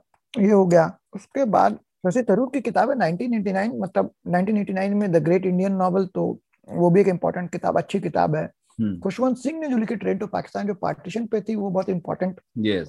माना जाता है हाँ. उसके बाद इमरजेंसी के बैकग्राउंड पे रोहिंटन मिस्त्री की किताब है फाइन बैलेंस करके जो शॉर्टलिस्ट हुई थी बुकर के लिए yes. उसके बाद अनीता देसाई की किताब है फास्टिंग फिस्टिंग हम्म। वो भी बुकर के लिए शॉर्टलिस्ट हुई मिली नहीं 1999 में हम्म। और अनीता देसाई जो है बहुत बड़ा नाम है। वो उतनी फ़ेमस नहीं हुई जितना होना चाहिए था। वो 1955 के आसपास ही शायद वो आ, हो सकता है मेरा साल इधर उधर हो रहा हो वो एमआईटी में अंग्रेज़ी पढ़ा रही थी। तो ये अपने आप में बहुत बड़ा डेवलपमेंट था। एमआईटी अपने आप हम्म। दुनिया का सबसे मशहूर विश्वविद्यालय तो वहाँ अंग्रेज़ी पढ़ा रही थी और उनकी तीन किताबें बुकर के लिए नॉमिनेट हुई हैं अभी तक। तो उनकी किताब है फास्टिंग फिस्टिंग वो बहुत अच्छी किताब है। उसके बाद अरुंधति रॉय नॉमिनेट हुई उन्नीस में जो उनकी हम्म। किताब है गॉड ऑफ़ स्मॉल थिंग्स बहुत अच्छी किताब है। हम्म। फिर उसके बाद मैन बुकर मिला इनहेरिटेंस ऑफ़ लॉस करके किताब है किरण देसाई की जो मैन बुकर उनको मिला। उसके बाद sea of poppies Amitav Ghosh की तीन पूरी की पूरी आईबी स्ट्रैलजी है सी ऑफ़ पपीज आ गया फिर गन आइलैंड और रिवर ऑफ़ स्मोक तीन किताबें हैं उनकी। वो तीनों अंग्रेज़ी हिंदी में भी ट्रांसलेट हुई हैं। अच्छा इस नम इसमें आप विक्रम सेठ को मत भूलिए। विक्रम सेठ की भी किताबें हैं तीन नॉवल है उनके। सुटेबल। बॉय जो कमाल की किताब है इक्वल म्यूज़िक और गोल्डन गेट यस और ये जो मैंने ऑथर्स बताए इनकी मतलब ये मैंने एक एक नॉवल बताया है। हम्म। इन्होंने बहुत सारे नॉवल लिखे इनका हाँ, खुशवंत सिंह का भी आपने एक ही बताया बहुत सारों का एक हम्म। एक ही बताया आपने। लेकिन ये वो है तो, कि भाई आप ये भी पढ़ लो अगर तो भी आपको एक जानकारी हो जाएगी कि जो हिंदुस्तानी मूल के या हिंदुस्तानी ऑथर हैं उन्होंने हम्म। अंग्रेज़ी में कितनी हम्म। दूर तक लिखा? हाँ तो ये तो हम्म। अंग्रेज़ी का साहित्य हो गया। उसके बाद हिंदी में हिंदी में तो भाई भारतेंदु हरिश्चंद्र से शुरू करके और आप आते जाइए जहाँ तक आना है आपको है ना? प्रेमचंद है ही प्रेमचंद लोग पढ़ते ही हैं प्रेमचंद पढ़ी आप एक बार एक बहुत कमाल का एक प्रयोग बता रहे थे मुझे जब हमारी कभी पहले बात हो रही थी। कि अंग्रेज़ी में ऐसे कई तरह के प्रयोग हुए कि किसी ने उपन्यास लिखा तो कोई एक शब्द है जिसका उसने प्रयोग पूरे उपन्यास में नहीं किया। और बहुधा हाँ. उस शब्द का प्रयोग हम अक्सर बातचीत में बहुत करते हैं। तो ये करके दिखाया हम्म। किसी ने। हाँ, ऐसे हाँ, बहुत हाँ. कुछ इंटरेस्टिंग प्रयोग हुए थे। वो बहुत सारे प्रयोग हैं। असल में क्या ना नॉवल चूँकि यहाँ पे पुरानी विधा है तो उसमें लोगों ने बहुत एक्सपेरिमेंट्स किए। जैसे एक एक्सपेरिमेंट अभी देखे तो नॉवल का नाम पूछोगे तो मैं बता नहीं पाऊँगा क्योंकि उतना याद नहीं है। मुझे हाथ के हाथ नहीं वो ठीक है होमवर्क के लिए छोड़ देते हाँ। हैं। लोगों के लिए। हम्म, हाँ ए, एक नॉवल एक नॉवल लिखा गया फ्रेंच बैकग्राउंड पे जिसमें ये नहीं आपको पता चलेगा कि दो लोग हैं आपस में प्रेम कर रहे हैं तो आपको ये नहीं पता चलेगा। एक आपको पता चलेगा कि लड़की है लेकिन उसका जो प्रेमी है उसका लिंग नहीं पता चलेगा आपको। अब समझिए कि हम्म। अंग्रेज़ी में और वो फ्रेंच में लिखी गई है। हम्म, तो आपको पता चलेगा कि लड़का है या लड़की है दोनों। एक तो लड़की है दूसरा जो उसके साथ उसका जो पार्टनर है वो लड़का है या लड़की आपको पता नहीं चलेगा पूरी किताब में। तो आप समझिए कि सेंटेंस कैसे बनेगा। अब इसकी इसकी दिक्कत समझिए कि आप सेंटेंस बना रहे हैं कि वो उसे चूम रहा था या चूम रहा थी। अब था थी, थी कुछ नहीं। लिखना है ऑथर को। यही चैलेंज है। हाँ और और- फ्रेंच इंग्लिश में तो मुझे पता नहीं फ्रेंच में भी क्या बहुत मुश्किल वो है। वो हिंदी जैसे ही दिक्कत है। भाई ही हाँ, ही ही तो लाइए लाइएगा ना। बस बस बस बस। और कैरेक्टर का नाम आपने ऐसा रख दिया आपको पता नहीं चला कि लड़का है कि लड़की क्योंकि वो तो बढ़िया। क्योंकि अंग्रेज़ी में तो भैया यूरोप में तो लड़का लड़की दोनों के नाम एक जैसे होते हैं। जैसे अब आपको ये सुशील जो है लड़के का नाम थोड़ी है पंजाब में सुशील लड़के का नाम होता है लड़की का भी नाम होता है। बिल्कुल। है ना? हम्म, तो अब वो कमाल की किताब है। उसके बाद जो जो तुम ज़िक्र कर रहे थे जैसे जी हम्म। जी जो है जी कैपिटल जी या स्मॉल जी जो भी बोल लो जैसे गॉड हम्म, हम्म, गॉड वाला जी तो एक किताब है जिसमें उन्होंने जी जी जी जो अल्फ़ाबेट है उसका इस्तेमाल नहीं किया है। मतलब आप हिंदी अच्छा। तो मुझे अंग्रेज़ी का कोई भी एक सेंटेंस बोलो। एक कुछ भी normal he is a nice I am fellow eating, yes I am eating I am going yes I am going hmm, I am living I am sleeping अब तुम देखो सब में जी है। हाँ कोई शक ही नहीं है इसमें। हम्म, है ना? तो हिंदी अंग्रेज़ी में सबसे ज़्यादा यूज़ होने वाला alphabet one of the most क्रियाओं को तो छोड़ ही नहीं सकते आप हाँ, क्रियाओं को छोड़ेंगे कैसे? जी लगाए बिना। है हम्म, पूरी की पूरी किताब है जिसमें जी का इस्तेमाल नहीं किया गया है। बाप रे बाप। अच्छा और- इससे इनकी उस पर फ़र्क नहीं पड़ता कहानी पर मतलब कथानक पर कोई फ़र्क नहीं पड़ा। बहुत यही तो चैलेंज है ना यही तो यही तो क्रिएटिविटी है ना बॉस हम्म। यही तो आप अपने आप को चैलेंज करते नया कैसे रचेंगे? हिंदी में हुआ ऐसा कुछ या फिर हिंदी छोड़िए भारतीय भाषाओं में? ऐसा कहीं हुआ हो तो- प्रयोग दिखता है? हो सकता है कि हुआ मुझे नहीं पता। अच्छा। हो सकता है कि हुआ क्योंकि मैंने मैं मैं क्लेम नहीं कर सकता कि मुझे पता। है हम्म। लेकिन इस तरह के इस तरह के एक्सपेरिमेंट्स कविता में ज़रूर हुए हैं। कविता में हुए कविता में हुए हैं। जैसे संस्कृत में जिसको हम लोग अनुप्रास बोलते हैं कि भाई ऐसे हुए कि भाई सौ सौ सौ सारे शब्द सौ सौ से शुरू हो जाएँगे या हम्म, कौ कौ से शुरू होंगे तो संस्कृत पोइट्री में हुए हैं ये प्रयोग। हाँ ये हुआ है। है।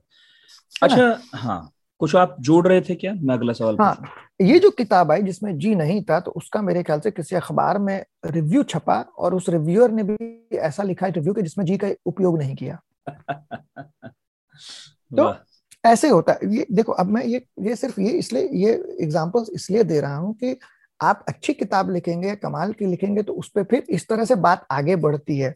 दिक्कत भारत देश में क्या हो रही है कि कोई किताब लिखी गई तो उस पर सवाल है बड़ी अच्छी किताब है बड़ी अच्छी किताब है बड़ी अच्छी किताब है। आलोचना भी तो वैसे ही हो रही है ना यार। नहीं तब तो पब्लिशर ये देख लेते हैं पहले कि लेखक मशहूर कितना है बेच पाएगा कि नहीं है? इसीलिए तो आप मुझे पिछले दस साल में एक बढ़िया हिंदी की किताब बताइए जो आप हम्म, किसी को रिकमेंड करेंगे।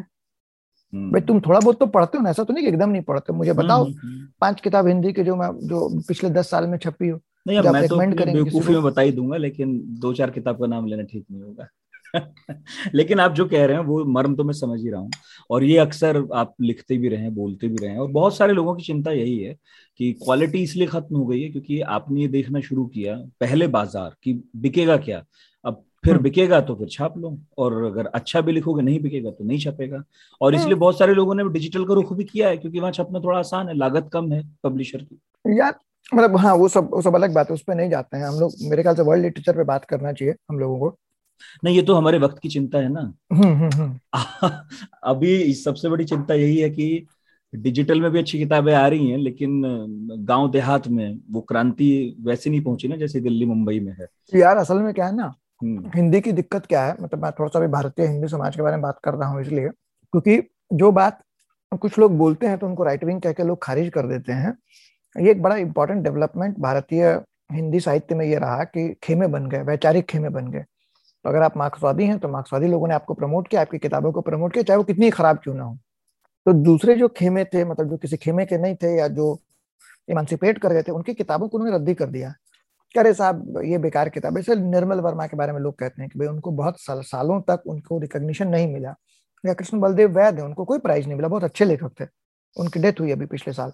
कितनी अजीब बात है कितने बड़े नाम है ना? हम्म, तो वो चूँकि वो मार्क्सवादी नहीं थे अब मार्क्सवादी क्यों नहीं थे साहब? निर्मल निर्मल वर्मा प्राग में रहे तो मार्क्सवादी हो नहीं मार्क्सवादी थे प्राग जाकर जब रहे तो उनको पता चला कि भैया मार्क्सिज्म का बड़ा कम्युनिस्ट शासन है और बड़ा दिक्कत ज़्यादा ज़्यादा करीब चले गए शासन के ज़्यादा करीब चले गए तो वो पलट हाँ। गए भाई तो उनकी हम्म। किताब उन, उन, उनको रिकॉग्निशन नहीं मिला हालाँकि हालाँकि उनको सब अवार्ड वर्ड मिला निर्मल वर्मा को लेकिन जो एक होता है ना कि साहित्यिक बिरादरी में इज़्ज़त वो उनको उस तरह से अपने जीते जी नहीं मिली कम मिली तो ये ये रहा जो लेकिन जैसे आप पढ़ेंगे भाई भीष्म सानी भाई हम्म। बड़ा नाम है वही मार्क्सिस्ट थे या तमाम लोग जो लिख रहे थे यशपाल की किताब है सब लोग मार्क्सिस्ट थे तो एक वो इम्पैक्ट रहा है कि जिसकी वजह से जो दूसरी दूसरे लेखक थे या जो दूसरी कविताएँ थी या दूसरे जो कवि थे उनको उस तरह का रिकॉग्निशन नहीं मिला।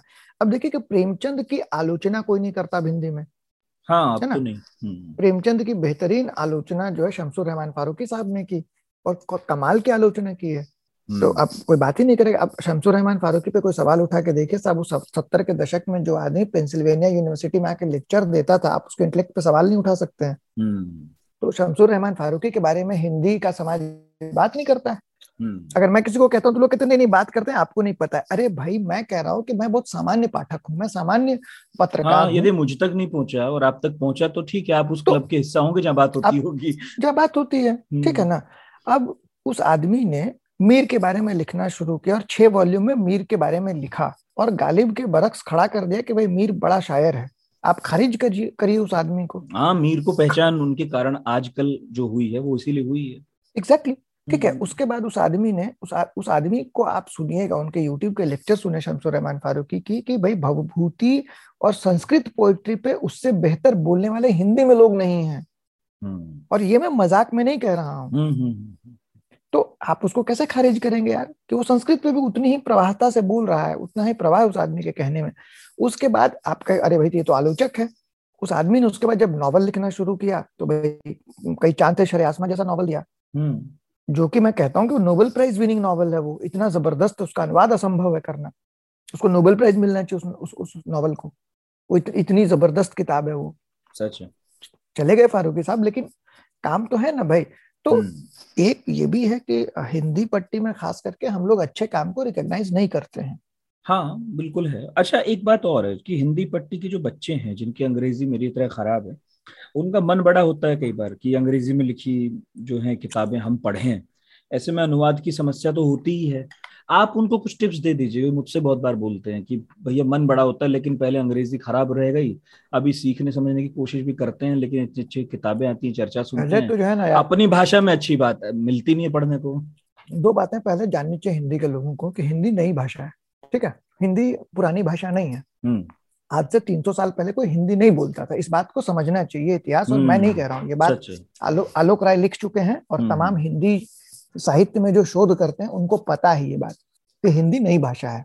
खड़ी बोली बहुत रिसेंट डेवलपमेंट है। रिसेंट जब मैं कह रहा हूँ तो साल 200 साल 150 साल का इतिहास है। उससे पहले लोग ब्रज बोलते थे अवधि बोलते थे और सब देवनागरी में लिखी जाती थी।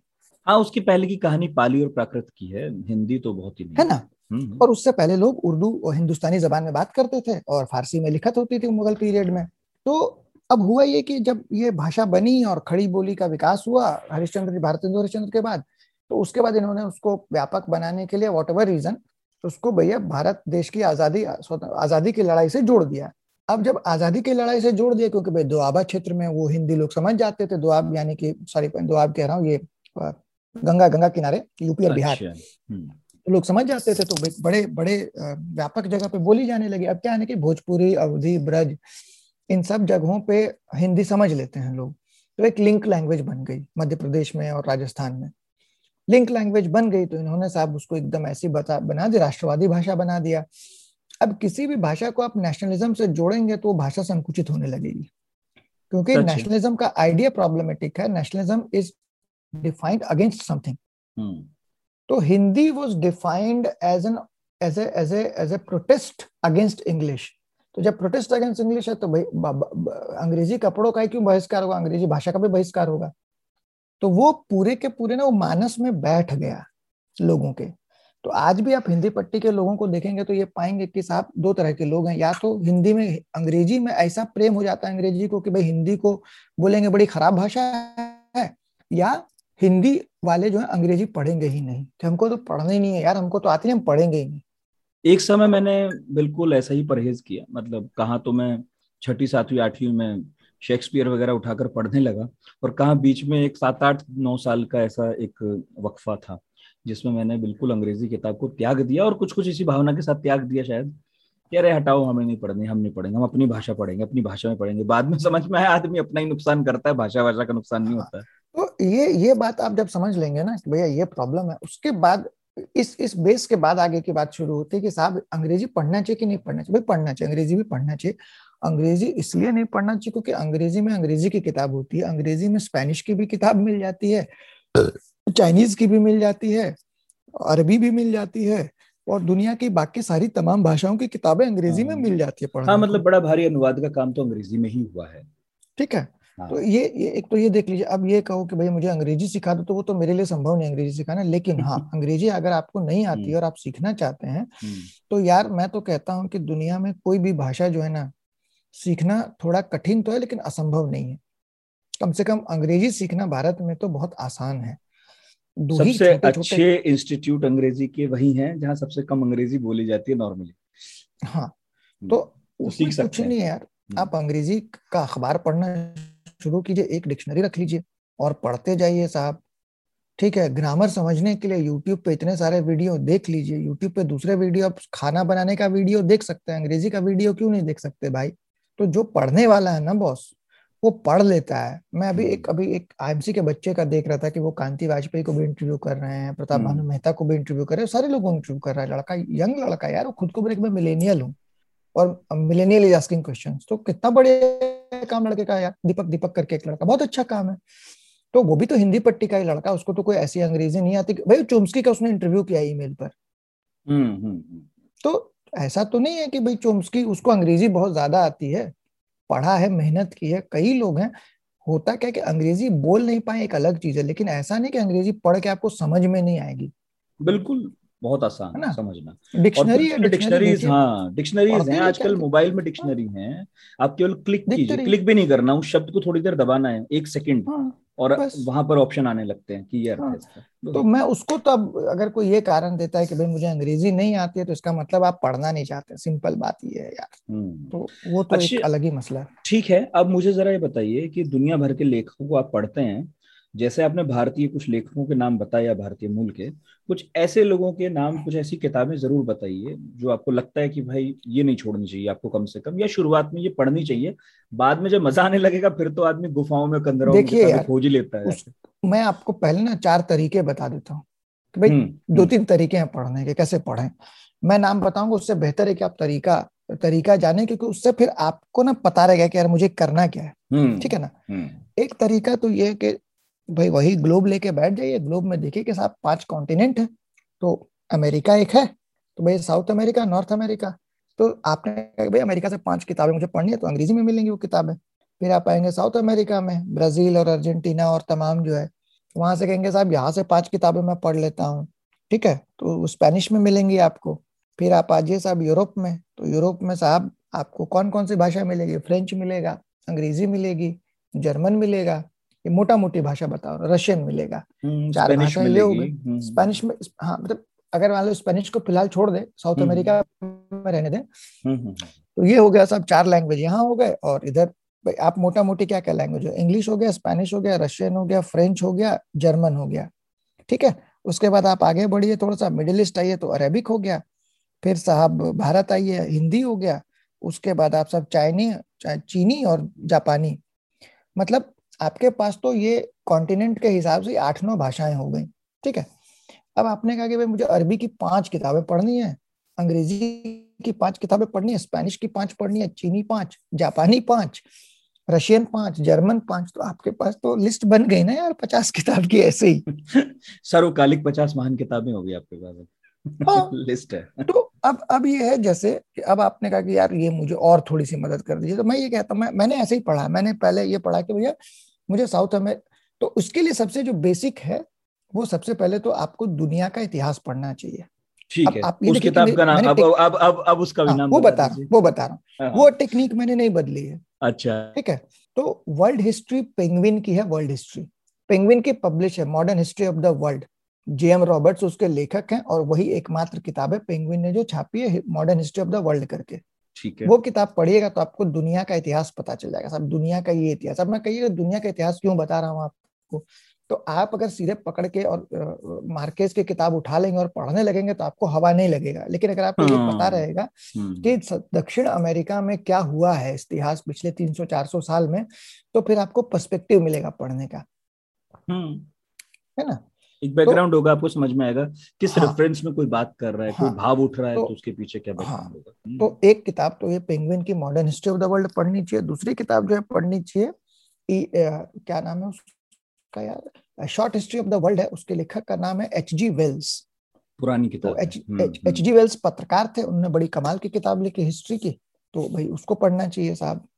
तो ये दो किताबें आपको ना वर्ल्ड हिस्ट्री का बेस दे देंगी अच्छी से अच्छा बेस दे देंगी। और इसमें फिर वही रेफरेंसेस मिल जाएँगे आपको। तो आप अपना रेफरेंसिंग जितना लेना है ले लीजिए। यूरोप के इतिहास का रेफरेंस अलग मिल जाएगा उत्तर हम्म। अमेरिका का अलग मिल जाएगा दक्षिण अमेरिका का अलग मिल जाएगा चाइना जापान का अलग मिल जाएगा। ठीक है ना? ये हो गया साहब हम्म, इसके बाद आपने कहा कि अब मुझे तो भैया नॉन फिक्शन पढ़ना है इसमें से तो नॉन फिक्शन भी मिल जाएगा। नॉन फिक्शन के लिए आप न्यूयॉर्क टाइम्स है गार्डियन है। आप कहिए साहब फाइव बुक्स अबाउट यूरोप आपको दे देगा पाँच किताब यूरोप के बारे में क्या पढ़ना है इंग्लैंड के बारे में कौन सा जर्मनी के बारे में कौन सा। तो ये एक लिस्ट हो गई आपकी साहब। अब आप कह रहे कि नहीं मुझे तो फिक्शन ही पढ़ना है साहब वर्ल्ड लिटरेचर पढ़ना है मान लीजिए है ना? तो वर्ल्ड लिटरेचर जानने के पचास तरीके हैं साहब। एक काम ये करिए कि साहब आपने कहा कि 1901 से लेके 2020 तक 120 नोबेल प्राइज विनर हैं पूरी दुनिया में। हम्म, तो अगर आपने 120 नोबेल प्राइज विनर का एक एक नॉवल भी पढ़ लिया तो आप समझिए कि आपका आपके ज्ञान की मात्रा क्या हो गई। बस। ठीक है? तो यही है बॉस और कुछ नहीं है। तो आपने कहा कि नहीं अब 120 नहीं पढ़ेंगे साहब हम एक ही पढ़ेंगे तो आप छांट लीजिए साहब। आप साउथ अमेरिका से एक नोबेल प्राइज विनर पढ़ लीजिए तो उसमें साहब बहुत सारे नोबेल प्राइज विनर हैं। भाई मार्केज है मारियो वर्गस लोसा है मैं नाम बहुत सारे दे सकता हूँ लेकिन मतलब नोबेल प्राइज विनर का ही लेते हैं। तो उसमें से जिसमें जो बहुत महान लोग है। अच्छा जब आप ऐसे पढ़ने लगेंगे ना तो आपको लगेगा आप कहीं ना कहीं आप कोई आर्टिकल टकराएगा जो कहेगा कि भाई ये पाँच लोग जिनको नोबेल नहीं मिला लेकिन नोबेल से बड़े महान लोग हैं। हम्म, जैसे प्रूस्ट को नोबेल प्राइज नहीं मिला वो सर्वकालिक महान लेखक है मिसे मार्शल प्रूस्ट हम्म, काफका को नहीं मिला। काफका वो ऑथर है जिसको नोबेल प्राइज विनर लोग कोट करते हैं कि साहब काफका नहीं होते तो मैं आज नहीं होता। हम्म, ठीक है व्लादिमिर नोवाकोव है जिनको नोबेल नहीं मिला बोरहेस है जिनको नोबेल नहीं मिला। ना। तो अब जब आप नोबेल पे खोजिएगा तो आपको ऐसा ऐसा चीज़ मिलेगा। अब नोबेल में जैसे भाई अभी हाल के जो नोबेल प्राइज विनर है भाई, अब मैं तो कह रहा हूँ ना कि पिछले 20 साल में पाँच नोबेल प्राइज विनर की आप पाँच पाँच किताबें पढ़ लेंगे ना तो आपका दिमाग जो है ना खुल जाएगा। स्वेतलाना एलेक्सेविच है पत्रकार है भाई, चेरनोबिल पे उनकी किताब पढ़ी है, कमाल की किताब है। ओरहान पामुक है, उनकी तो भैया इस्तांबुल है, साइलेंट हाउस है, माय नेम इज़ रेड है। उन्होंने तो उनके तो एसेज इतने सुंदर हैं। एक उनकी किताब है एसेज की नाइव एंड सेंटिमेंटल नॉवलिस्ट। उसके बाद उनके एक पूरी की पूरी एसेज की दूसरी किताब है जो मैं अभी नाम भूल रहा हूँ। इसी तरह से लोसा की किताबें हैं मारियो वर्गस लोसा स्पेनिश में लिखते हैं। उनकी कई किताबें हैं। आंट जूलियन स्क्रिप्ट राइटर मेरी बड़ी प्रिय किताब है। उसके बाद स्टोरी टेलर एक किताब है। उसके बाद भाई तो इसी तरह से आप फ्रेंच में चले आइए तो प्रूस्ट का तो भाई सात वॉल्यूम में एक किताब लिखा है उस आदमी ने in search of lost time. तो वो तो लोग जीवन लग जाता है उसको पढ़ने में काफका की जो पढ़ना है काफका का पढ़ लीजिए। गेटे हैं साहब गेटे का गेटे अभिज्ञान शाकुंतलम से बहुत प्रेरित होकर उन्होंने फाउस्ट लिखा जो उनकी बड़ी महान कृति मानी जाती है। तो जब आप ये सब पढ़ेंगे तो आपको लगेगा कि यार मैं भारतीय इतिहास क्यों ना पढ़ू थोड़ा सा और है ना? तो भारतीय इतिहास में फिर आप कहाँ से शुरू करेंगे साहब? तो भाई कालिदास से शुरू करिए पोइट्री क्योंकि भाई नॉवल तो नहीं लिखा गया पहले ना? शुरुआत तो हमारे यहाँ पद्य तो फिर आपको भाई कालिदास मिलेंगे बहुभूति मिलेंगे भाष मिलेंगे फिर आपको पता चलेगा कि साहब क्लासिक लिटरेचर जो है तो एक एपिक ऑफ़ गिलगमेश आपको इराक में मिलेगा। एपिक ऑफ़ गिलगमेश जो पहली किताब लिखी गई सिलापट उसे पत्थर पे लिखी गई है। है ना? तो कहेंगे कि जब आप एपिक पढ़ रहे हैं तो महाभारत पढ़ लिया रामायण पढ़ लिया गिलगमेश पढ़ लिया और क्या पढ़? पढ़े तो कथा सरित सागर है अरेबियन नाइट्स है। सलमान रश्दी को पढ़ेंगे तो पता चलेगा बार बार कहता है कि भाई अरेबियन नाइट्स से मैंने प्रेरणा ली है।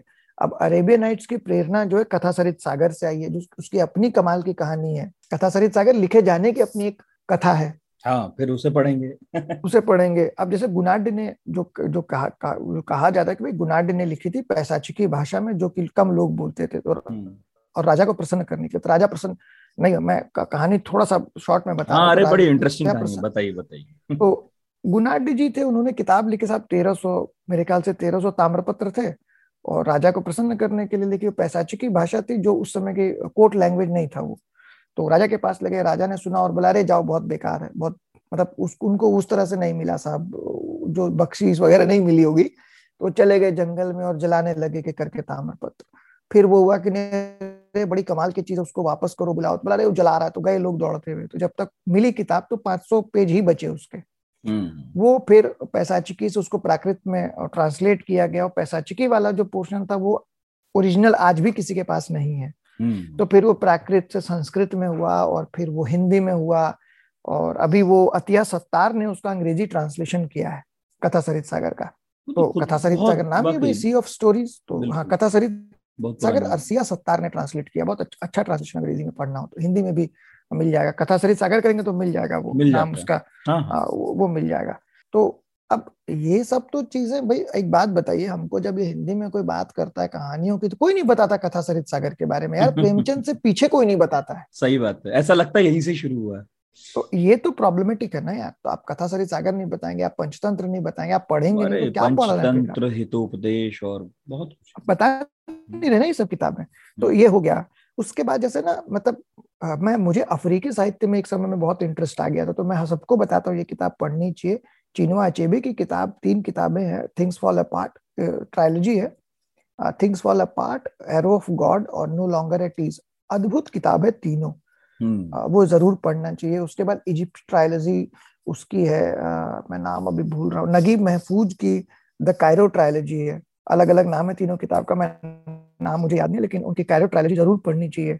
भारत पे नायपॉल की कहते तो नहीं है ट्रायोलॉजी लेकिन कम, एक एक तरह की ट्रायोलॉजी है। 1961 में उनकी ऐसे की किताब आई थी द एरिया ऑफ़ डार्कनेस उसके बाद उनकी कुछ साल के बाद आई इंडिया वुंडेड सिविलाइजेशन और तीसरी किताब आई उनके नाइन्टीज के इंडिया मिलियन न्यूटनीज नाउ तो वो तीनों ऐसे उनका है। तो वो कमाल की चीज़ें पढ़नी चाहिए। हम्म। उसके उनके अपने बायसेस हैं नायपॉल साहब के। हम्म, हम्म, है ना? तो लेकिन उसके साथ पढ़ना चाहिए। उसके बाद सुनील खिलनानी की बहुत कमाल की किताब है द आइडिया ऑफ़ इंडिया। अरे गजब। है ना? तो वो ज़रूर पढ़ना चाहिए। उसके बाद उसके बाद जैसे कि ग्लोबलाइजेशन एक पीरियड है उस पर ज़रूर पढ़ना चाहिए। ग्लोबलाइजेशन के गुरुशरण गुरुशरण क्या नाम उनका नाम गुरुशरण दास है। गुरुशरण दास। उनकी किताब इंडिया अनबाउंड बहुत अच्छी किताब है जबकि कॉर्पोरेट पर्सपेक्टिव से लिखी गई है। उन्होंने तो इसी विधा में और बहुत सारी लिखी हैं। हाँ बहुत तो वो पढ़ना चाहिए। फिर एंटी कॉर्पोरेट आइडियोलॉजी में नो लोगोज करके किताबें नॉमी क्लाइन की वो पढ़नी चाहिए। हम्म। तो और बायोग्राफी ऑटोबायोग्राफी में भी उतरिए थोड़ा सा। बायोग्राफी ऑटोग्राफी में। तो हम्म। यार देखिए गांधी की सत्य के साथ मेरे प्रयोग जो है ना उससे बेहतरीन ऑटोबायोग्राफी मुझे नहीं मिली आज तक। ठीक है? और ये मैं मतलब ऐसा नहीं कि गांधी जी इसलिए कह रहा हूँ। मैं बहुत सारी चीज़ों से असहमति है मुझे गांधी के कई सारी चीज़ों से मैं असहमत हूँ पर्सनली हम्म, हम्म, लेकिन वो कमाल की किताब है। अब ऑटोबायोग्राफी तो मेरी एक और पसंदीदा बड़ी ऑटोबायोग्राफी है जो रामचंद्र गुहा ने लिखी है वेरियर एलविन की सिविलाइज द सिविलाइज्ड वो आदिवासी लोगों पे है। वेरियर एलविन एक अंग्रेज़ थे जो भारत आए थे गांधी जी के समय में। गांधी जी ने उनको कहा कि तुम आदिवासियों के साथ जाके काम करो। तो वो चले गए और फिर आदिवासी वो छत्तीसगढ़ चले गए और बिलासपुर के आसपास गोंड लोगों के साथ उन्होंने बहुत काम किया। शादी कर ली वहाँ गोंड लड़की से और लंबे समय तक रहे। फिर वो शादी टूट गई तो फिर वो बाद में आर्कियोलॉजिकल सर्वे ऑफ़ इंडिया के हेड बने और फिर वहाँ चले गए। एंथ्रोपोलॉजिकल सर्वे ऑफ़ इंडिया के हेड बने और नॉर्थ ईस्ट चले गए। तो वहाँ उन्होंने काफ़ी रिसर्च की उनकी यहीं पे भारत में ही उनकी डेथ हुई। उनकी पत्नी अभी जीवित है शिलोंग में रहती हैं वो। तो वो वेरे रेलविन कमाल की उनका बायोग्राफी जो लिखा है राम गुहा ने बहुत कमाल की बायोग्राफी है। हम्म, हम्म। उसके बाद नेहरू की बायोग्राफी कई सारी हैं। वॉल्टर जो मेरी फेवरेट है वॉल्टर क्रॉकर वाली है वो पढ़नी चाहिए वॉल्टर क्रॉकर ने लिखी ऑटोबायोग्राफी नाम नहीं याद है लेकिन वॉल्टर क्रॉकर उसका नाम नेहरू ही है बहुत पतली सी। हाँ हम्म। तो वो एक पेज की किताब है और कमाल की किताब है मतलब कई सारे भी थे उस वक्त भारत में अरे कई भारे भरकम बायोग्राफीज पे वो उससे अच्छी है। एक सौ साठ पेज की वो किताब। हाँ, बड़ा तटस्थ होकर लिखा है। हाँ कैथरीन फ्रैंक की किताब है इंदिरा गांधी पे। गांधी पर बिल्कुल बिल्कुल। तो वो वो पढ़ना कुछ लोग पुपुल जयकर वाली भी बताते हैं कि वो वाली भी पढ़नी चाहिए पर वो उनकी सहेली थी। हाँ। हाँ पुपुल जयकर तो उनके साथ की थी ना तो वो फिर आप, हम्म। आपके ऊपर है ना अगर वो पढ़ना चाहो भाई जैसे राशिद किदवई अगर कांग्रेस के बारे में कुछ लिख रहे हैं तो मैं ज़रूर पढ़ूँगा क्योंकि कांग्रेस कवर करते हैं। हाँ, मैंने करीब करीब सभी पढ़ा उनका कांग्रेस पर। हाँ, हाँ। उनको इनसाइट वो देते हैं हाँ, लेकिन उसमें बस यही खतरा होता है कई बार जब कोई ज़्यादा कुछ कवर करता है या फिर साथ होता है तो आप कई बार ये सोचते हैं कि कहीं बायस्ड तो नहीं कहीं ये तो लेकिन ज़्यादा जानकारी हाँ लेकिन ज़्यादा जानकारी ये तो सजग पाठक की निशानी है ना। हम्म हम्म, हम्म, हम्म। सजग तो पाठक की निशानी यही है बिल्कुल। और ये धीरे धीरे आता है सही कह रहे हैं हम्म। तो यार तुम क्या चाहते हो कि एक किताब पढ़े और ज्ञानी बन जाए? हम्म वही। ऐसा कैसे संभव है यार? कोई मतलब, भी बीजेपी है आरएसएस है भाजपा है भाई मतलब कांग्रेस है जो भी है ये अगर आपको इनके बारे में भी पढ़ना है इनका भी अब एक इतिहास हो गया है। इन पार्टियों का भी पॉलिटिकल हिस्ट्री हाँ, लंबी चौड़ी एक एक व्यक्ति बहुत बड़ा हो गया है। अटल बिहारी वाजपेयी से लेकर आडवाणी तक की किताबें आ गई हैं। नरेंद्र मोदी हाँ, पर किताबें हैं। इधर सोनिया गांधी पर किताबें हैं और हाँ। कांग्रेस के तो तमाम बड़े नेताओं ने लिखा है।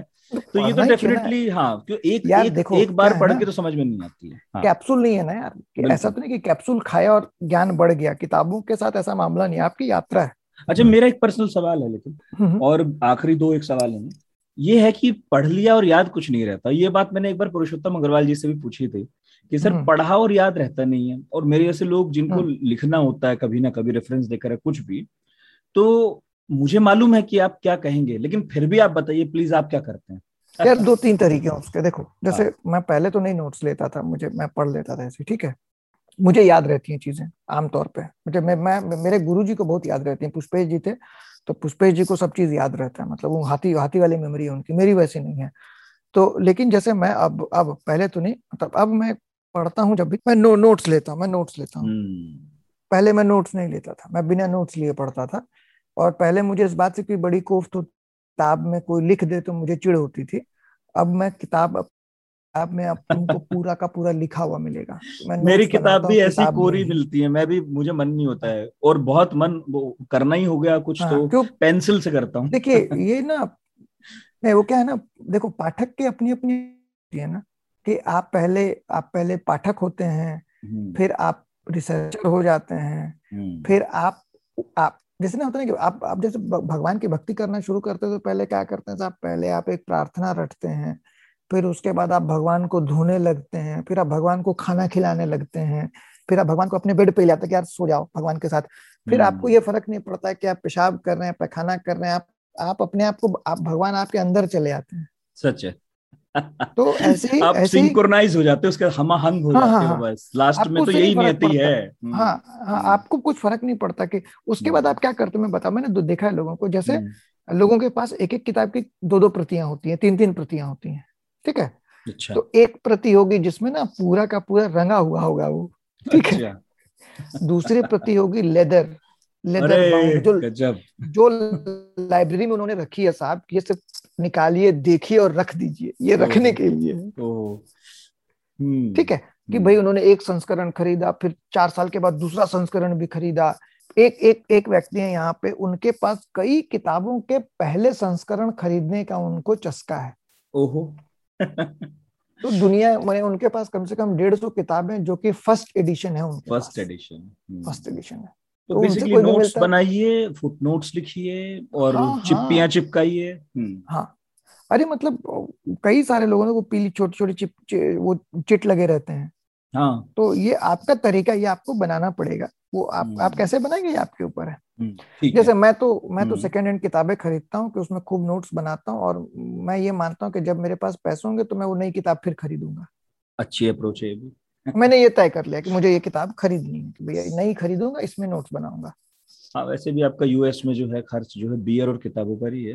हाँ हाँ हाँ तो, तो मेरा वो अपना कुछ किताबें तो बाद में खरीदनी है। हाँ। हाँ। अच्छा एक सवाल मेरा आखिर में है और एक गंभीर सवाल है कुछ लोगों को लगेगा मैं मज़ाक कर रहा हूँ। लेकिन किताब पढ़ने की जो सर्वश्रेष्ठ अवस्था है वो क्या है? ये बताइए। लेट के पढ़े बैठ के पढ़े कैसे पढ़े? डिपेंड करता है कि आप क्या पढ़ रहे हैं। हम्म वाह क्या जवाब है। जैसे आ, मैं मैं किसी भी अवस्था में किताब पढ़ सकता हूँ। मैं टेबल पे बैठ के किताब नहीं पढ़ सकता हूँ। हाँ ये तो बड़ा कठिन काम है। हाँ मैं टेबल पे मैं टेबल पे लिख बैठ के लिख सकता हूँ मैं पढ़ नहीं सकता टेबल पे बैठ के मैं मैंने लोकल में स, मैंने लोकल में सफ़र करते हुए गालिब छुट्टी शराब और जैदी साहब की जो क्रिमिनल्स पर किताबें हैं वो वो सब खत्म हाँ। की लोकल में चलते हुए चल मतलब बड़ा खतरनाक है लेकिन ऐसा करना नहीं चाहिए चलते हुए पैदल लोकल में भी वो किताबें वैसे ही पढ़ी जानी चाहिए मतलब हाँ। वो, उन किताबों को उससे ज़्यादा समय देना भी नहीं चाहिए तुमने जिन भी हम्म। किताबों का नाम लिया उन किताबों को ज़्यादा समय देना भी नहीं चाहिए। हम्म। लेकिन अगर आप राम गुहा पढ़ रहे हैं तो आपको राम गुहा पढ़ने के लिए आपको बैठ के पढ़ना पड़ेगा। आप लेटे लेटे नहीं पढ़ सकते राम गुहा। हम्म। इसका मतलब अगर आप लेटे लेटे राम गुहा पढ़ो तो इसका मतलब कि आप आप आप उस किताब को फिक्शन की तरह ले रहे हैं। वो फिक्शन है हम्म। नहीं। तो आपको राम गुहा पढ़ते हुए आपको नोट्स लेना पड़ेगा। मतलब आपको तो। म, आपको मन करेगा। अगर आप थोड़े से भी अच्छे रीडर है ना तो आप अचंभित होइएगा कि अरे साला ऐसा हुआ था। अरे यार ये हुआ था। अरे बताओ ऐसा हो गया हिस्ट्री में ऐसा भी हुआ है। वो इतना नया मतलब आप सोचे कि मैं जेएनयू में था मैं खुद को पढ़ा लिखा समझा उसके बावजूद जब राम हुआ पढ़ा तो लगा कि यार क्या कमाल की चीज़ है। अरे वो कभी जब भारतीय इलेक्शन पर लिखते हैं जब कहीं मतलब हाँ। वो जो गजब लगता है लगता है अरे इत, इतना अजीब अजीब भी हुआ इस मुल्क में। हाँ हाँ। तो, तो इसलिए तो डिपेंड करता है कि आप क्या पढ़ रहे हैं और कुछ नहीं उस पर जैसे पोइट्री आप कैसे भी पढ़ सकते हैं। हम्म उसका मज़ा वैसे ही है। हाँ। एक एक चीज़ ये होता है जो लोग जो लोग मानते नहीं है या वो उस पर बहस फालतू की बहस होती है जो अच्छी चीज़ होती है ना भाई अगर आपकी रीडिंग है अगर आपने मैं कह रहा हूँ कि आपको रैंडम मैं कह रहा हूँ एक बात ये आप इसका एक्सपेरिमेंट करके देख लीजिए आप सौ किताबें अगर आपने पढ़ी हैं सौ किताबें गिन के सौ हम्म।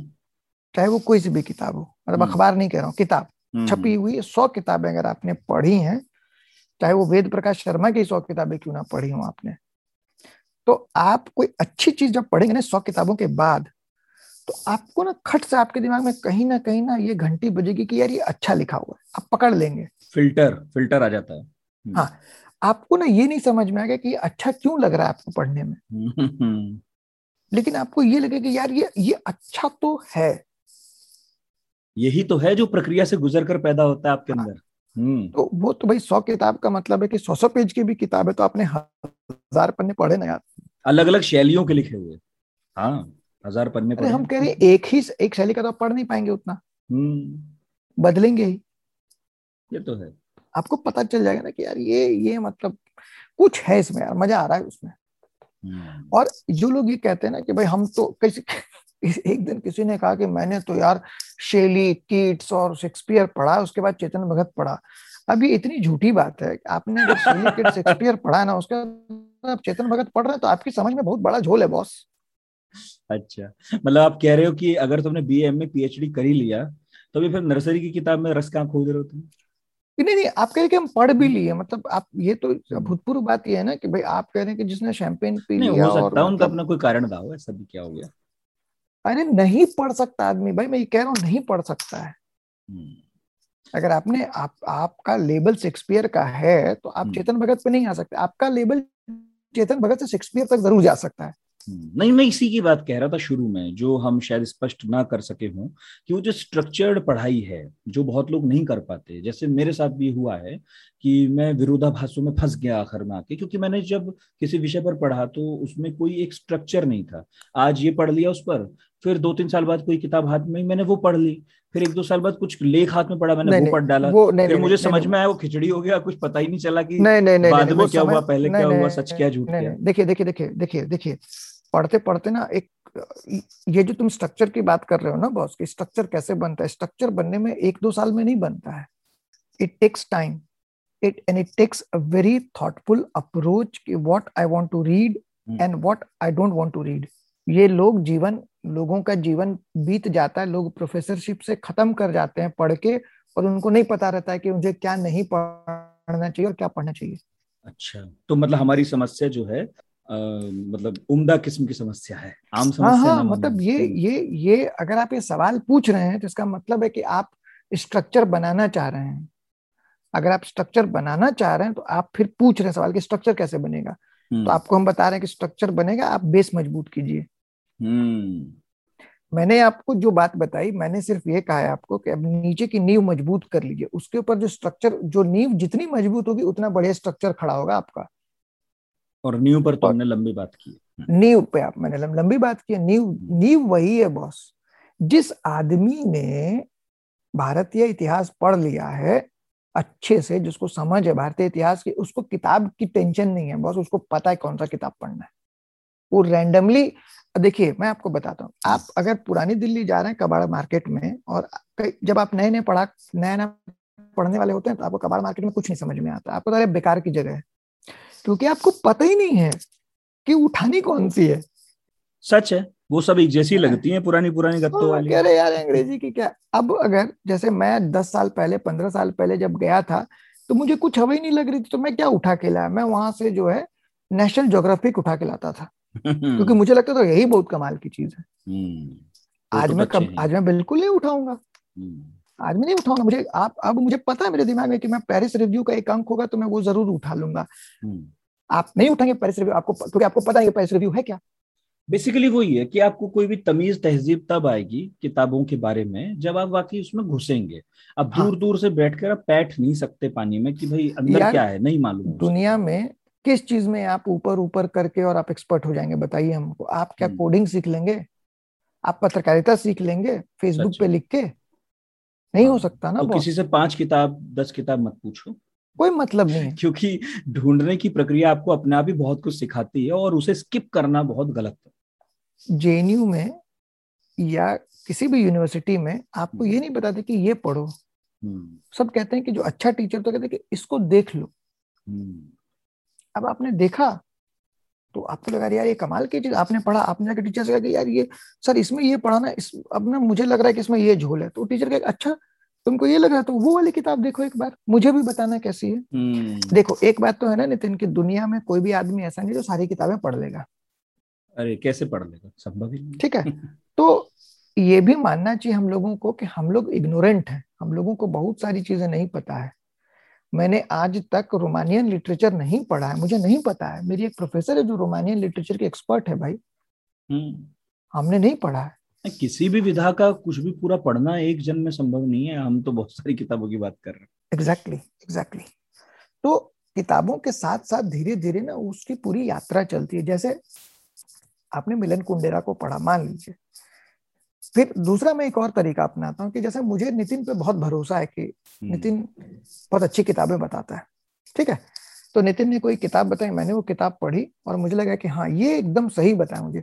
तो मैं फिर नितिन के उस पर रिलाई करता हूँ कि हाँ नितिन हम्म। सही किताब बताता जैसे सुशांत ने मुझे बताया कि भाई आप ये कई चाँद थे सरे आसमान देख लीजिए ये अच्छी किताब है। मैंने पढ़ा और मुझे सच में लगा कि बहुत कमाल की किताब है। विनोद वर्मा ने मुझे दिया था वो एक किताब है क्या नाम है यार उसका? मैंने मांडू नहीं देखा। अब मैं समझता हूँ कि हिंदी की वो अद्भुत किताब है मैंने मांडू नहीं हम्म, देखा स्वदेश हम्म, दीपक की। स्वदेश दीपक। किसी ने नहीं बताया?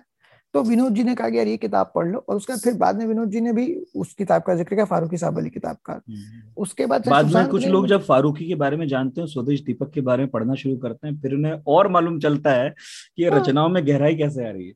हाँ उसके बाद अनिल की किताब जब आई अनिल यादव की वो भी कोई देश है महाराज मुझे नहीं पता था उसके बारे में फिर कहीं से पता चला मैंने पढ़ा उसके बाद मैंने उस पर लिखना शुरू किया तो फिर अनिल को मैं सिर्फ़ किताब की वजह से जानता हूँ वो फिर बाद में हम्म। मेरे मित्र बन गए सही मैं आज भी कहता हूँ कि बहुत अच्छी किताब है उनकी हालाँकि अब अनिल चिड़ जाते हैं ये बात बोलने के लिए अरे यार मुझे निकलना है उससे मुझे कुछ नया लिखना है और लिखेंगे वो अच्छा हाँ। अब जबकि अनिल अनिल पत्रकार थे हम्म। अनिल कोई बहुत बड़े पत्रकार नहीं थे हम्म। लेकिन उनकी किताब बहुत कमाल की हम कह रहे कि हिंदी में वैसे किताब नहीं बहुत बढ़िया बहुत बढ़िया किताब। तो जो अच्छा लिखा जाता है आपको पता चल जाता है यार। आप उस किताब का तुम देख लो आज भी तुमको लगता है कि अनिल की किताब का उस तरह से ज़िक्र होता है जिस तरह से उस किताब का ज़िक्र होना चाहिए हिंदी साहित्य में? डेफिनेटली हाँ नहीं होता है क्योंकि वो उन हलकों से प्रमाणित नहीं है हाँ, जिनका मुँह ताका हाँ, करते हैं लोग। हाँ, वो दरअसल ऐसी ही चली है आप, आपने आज कह दी तो मुझे उम्मीद है हमारे सुनने में सुनने वालों में से कुछ लोग उसे पढ़ लेंगे। मैं कह रहा हूँ पिछले दस साल में हम्म। पिछले दस साल में दो किताबें जो हिंदी में आई हैं हम्म। वो दोनों किताबें पढ़नी चाहिए सबको अद्भुत किताबें। एक तो अनिल यादव की वह भी कोई देश है महाराज और दूसरी शमसुर रहमान फारूकी की कई चाँद थे सरे आसमा। और मैं थोड़ा आगे जाके ये कहता हूँ कि शमसुर रहमान फारूकी ने जितना भी लिखा है जो कुछ भी उपलब्ध है हिंदी में वो सारा पढ़ लेना चाहिए आदमी को। और YouTube वीडियोस भी देख लेने चाहिए उसके उनके सारे YouTube वीडियो देख लेने चाहिए। वो हमारे हमारे समय के हमारे समय के सबसे बड़े बुद्धिजीवी थे हमारे समाज के। सच। और उनके टक्कर में उनके टक्कर में कोई नहीं है। हम्म। उनके जितना ज्ञानी कोई नहीं आज की तारीख में अब तो चले गए। हम्म। मतलब अद्भुत हैं भाई वो आदमी अद्भुत है। बिल्कुल। तो अंत में कुछ जोड़ना चाहते हो आप? क्योंकि मुझे तो मज़ा आया और वाकई में जो चाहता था मुझे मिल गया। ओके। अंत में मैं तो ये कहता हूँ सबको, सब, मुझे लगता है और जैसे कई बार क्या होता है ना कि जैसे मैं अचानक मुझे एक, किसी ने एक दिन बोला कि तुमने ये किताब पढ़ी अमीन मालूफ की? तो मैंने कहा, नहीं नहीं पढ़ी है मैंने। बोला, पढ़ो उसको। तो जो बताने वाले थे ना, उनकी रिकमेंडेशन पे मुझे आँख मूंद के वो रहता है। तो आप एक काम कर सकते हैं कि आप अपने सर्कल में एक या दो आदमी आपके सर्कल में ऐसे ज़रूर होने चाहिए जो कि किताबों की जिनकी रिकमेंडेशन आपको सटीक लगती हो। और ये पाँच नहीं हो सकते हैं ये एक या दो ही आदमी हो सकते हैं। तो वो सर्कल आपको बनाना पड़ेगा। वो वो भी ट्रायल एंड एरर है। जैसे मान लो मैंने कहा कि कई चाँद मैंने मान लो कहा कि भाई अनिल यादव की किताब पढ़ लीजिए। हम्म। आपने पढ़ी किताब। मेरे कहने पे सुशील जी कह रहे मैं पढ़ लेता हूँ। अगर आपको लगा नहीं यार मेरे को जमी नहीं। ऐसा हो सकता है ना? बिल्कुल। किसी को हो सकता है लेकिन हाँ ये है कि भाई आप उस रिकमेंडेशन पर रिकमेंडेशन पर भरोसा हाँ, करें चलकर अगर मान लीजिए कि अच्छा उसको नहीं जमी नहीं जमी तो नहीं जमी फिर आप मेरे बात पे मत कीजिए भरोसा। हम्म, सही। मत आप मत कीजिए। फिर आप किसी और पे जाइए क्योंकि देखिए ये जो मैं बार बार कहता हूँ ना कि मैं किस दिन कह रहा था कि भाई किताबें पढ़ना ना अपना नरक चुनना है बॉस। हम्म। और सबके अपने अपने नरक है। मैं चाहे तुमको एक लाख किताबों के नाम बता दो तुम पढ़ोगे वही जो तुम्हें पढ़ना है जो तुम्हारी डिस्टिनी में है। तो और किताबें मैंने पाया है कि किताबें भी आपको खोज लेती हैं। बिल्कुल खोज लेती हैं। हम्म। बिल्कुल खोज लेती हैं। हम्म। एकदम बिल्कुल इससे हमें लगता है कहीं जाकर कि हम यकीन करता कि हम खोज रहे हैं। हम नहीं खोजते जितना मैंने देखा वो मुझे मुझे जब जब ज़रूरत पड़ी किताबों की कि मुझे हम्म। कोई किताबें बताने वाला मिले हम्म। मुझे ऐसे लोग मिल गए। है कुछ तो है खेल। ठीक है? कुछ तो खेल अनु, है। अनु, अनु, अनुराग जैसा आदमी मिला जिसका किताबों का कलेक्शन मैं समझता हूँ कि भारत में आ, मतलब दो ढाई सौ लोग अगर होंगे अच्छे किताबों हम्म, का कलेक्शन रखने वाले तो उसमें अनुराग वत्स एक है। और वो तुम कभी नहीं देखोगे उसको कोई किताब किसी को बताते हुए कह रहे ये पढ़ लो और वो पढ़ लो। क्योंकि अपना नरक है सबका खुद ही हाँ, चुनना है। तो उसके पास इतना अच्छा और उसने मुझे नहीं बताई किताबें जल्दी भैया मैंने बहुत पापड़ बेले हैं जबकि मुझसे जूनियर है। हम्म, हम्म। मैंने बहुत पापड़ बेले हैं कितनी बार उसका वो किया कि फिर प्लीज़ कभी ये चलो। तब जाके वो मुझे लेकर गया एक बार एक किताब की दुकान में। हम्म, और मतलब मैं बता नहीं सकता कि कितना आनंद आया उस उस दिन मुझे। मेरी मित्रता विशुद्ध अनुराग से किताबों की वजह से है। और बहुत रेयर कोई किताब होती है जो अनुराग को मैं कहता हूँ कि मैं ये पढ़ रहा हूँ तो वो उसके बारे में चट से अपने अलमारी से उठाएगा कि ये देखिए और उसमें अपना नोट सुनाएगा कि देखिए मैंने इतनी तारीख उसके बारे में ये लिखा था अपनी अपनी नोटबुक में। तो, तो बहुत ये रीडिंग है वाकई बहुत बढ़िया बात पर आपने पॉडकास्ट समाप्त किया कि अपना अपना नर्क है खुद चुनिए और जब आप इसे चुनेंगे तो उसमें जो आपका संघर्ष होगा दरअसल वो आपके अंदर जो डेवलप करता है वो एक मेच्योरिटी तो है ही किताबों को लेकर ज़िंदगी हाँ। को लेकर भी है। जब आप खुद खोजने निकलते हैं तभी पता चलता है कि भारत कहाँ है अमेरिका कहाँ है। हाँ किसी के किसी के बताए से कुछ नहीं होता इस मामले कुछ नहीं होता भैया कुछ नहीं होता। तो हर आदमी हम लोग जैसे एक आइडिया हम्म। ना गाइड का तो गाइड हम्म। करता है भैया वो खाना नहीं खिला सकता खाना तो आपको बनाना है। बनाना ही। हाँ इसको भोजन की तरह लीजिए कि भाई आपको बता देगा भाई आलू पड़ेगा और प्याज पड़ेगा आलू दम में आलू प्याज और टमाटर पड़ेगा लेकिन आप साला आलू में प्याज कब डालेंगे टमाटर कब डालेंगे ये आपको तय करना होगा बिल्कुल और जब आप ये करेंगे और धीरे हर बार करेंगे अभ्यास होगा तब एक दिन हो सकता है आप ही गाइड बन जाएँ और तब आप हाँ। शायद उससे भी बेहतर बता पाए कि भैया तीन मिनट बाद करना तो अपना हाँ। अपना तरीका है वो है हाँ। बहुत बहुत शुक्रिया सुशील जी अमेरिका से जुड़े आप इतना लंबा समय दिया तो ये थे जय सुशील, जिनको आपने सुना। और मुझे उम्मीद है कि इतनी सारी किताबों के नाम हमने इस पॉडकास्ट में सुने। आपने नोट किए होंगे और कुछ को ज़रूर ढूंढिए, खरीदिए, पढ़िए और बताइए हमें कि कैसा लगा। और बताने के तरीके ये हैं कि एक तो रेडियो एट द रेट आज तक डॉट कॉम मेल आईडी है। दूसरा ये है कि व्हाट्सएप नंबर है double nine five double three two double three zero three यहाँ बता दीजिए। या फिर पढ़ाकू पार्टी हमारा टेलीग्राम चैनल है, वहाँ आइए और उसे ज्वाइन कीजिए और वहाँ बताइए कि कैसा लगा पॉडकास्ट और आगे आने वाले पॉडकास्ट के बारे में भी हम वहीं सूचना दे देते हैं और आप लोग जो सवाल पूछना चाहें वो पूछिएगा, मैं उन्हें ज़रूर शामिल करूँगा। तो इस गुरुवार पढ़ाकू नितिन में इतना ही। अगले हफ़्ते फिर मिलेंगे। ख्याल रखिए और सुनते रहिए, पढ़ते रहिए।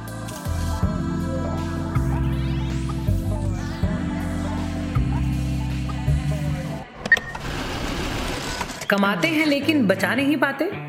बचाते हैं तो उससे कमा नहीं पाते। शेयर की चाल, निवेश का हाल।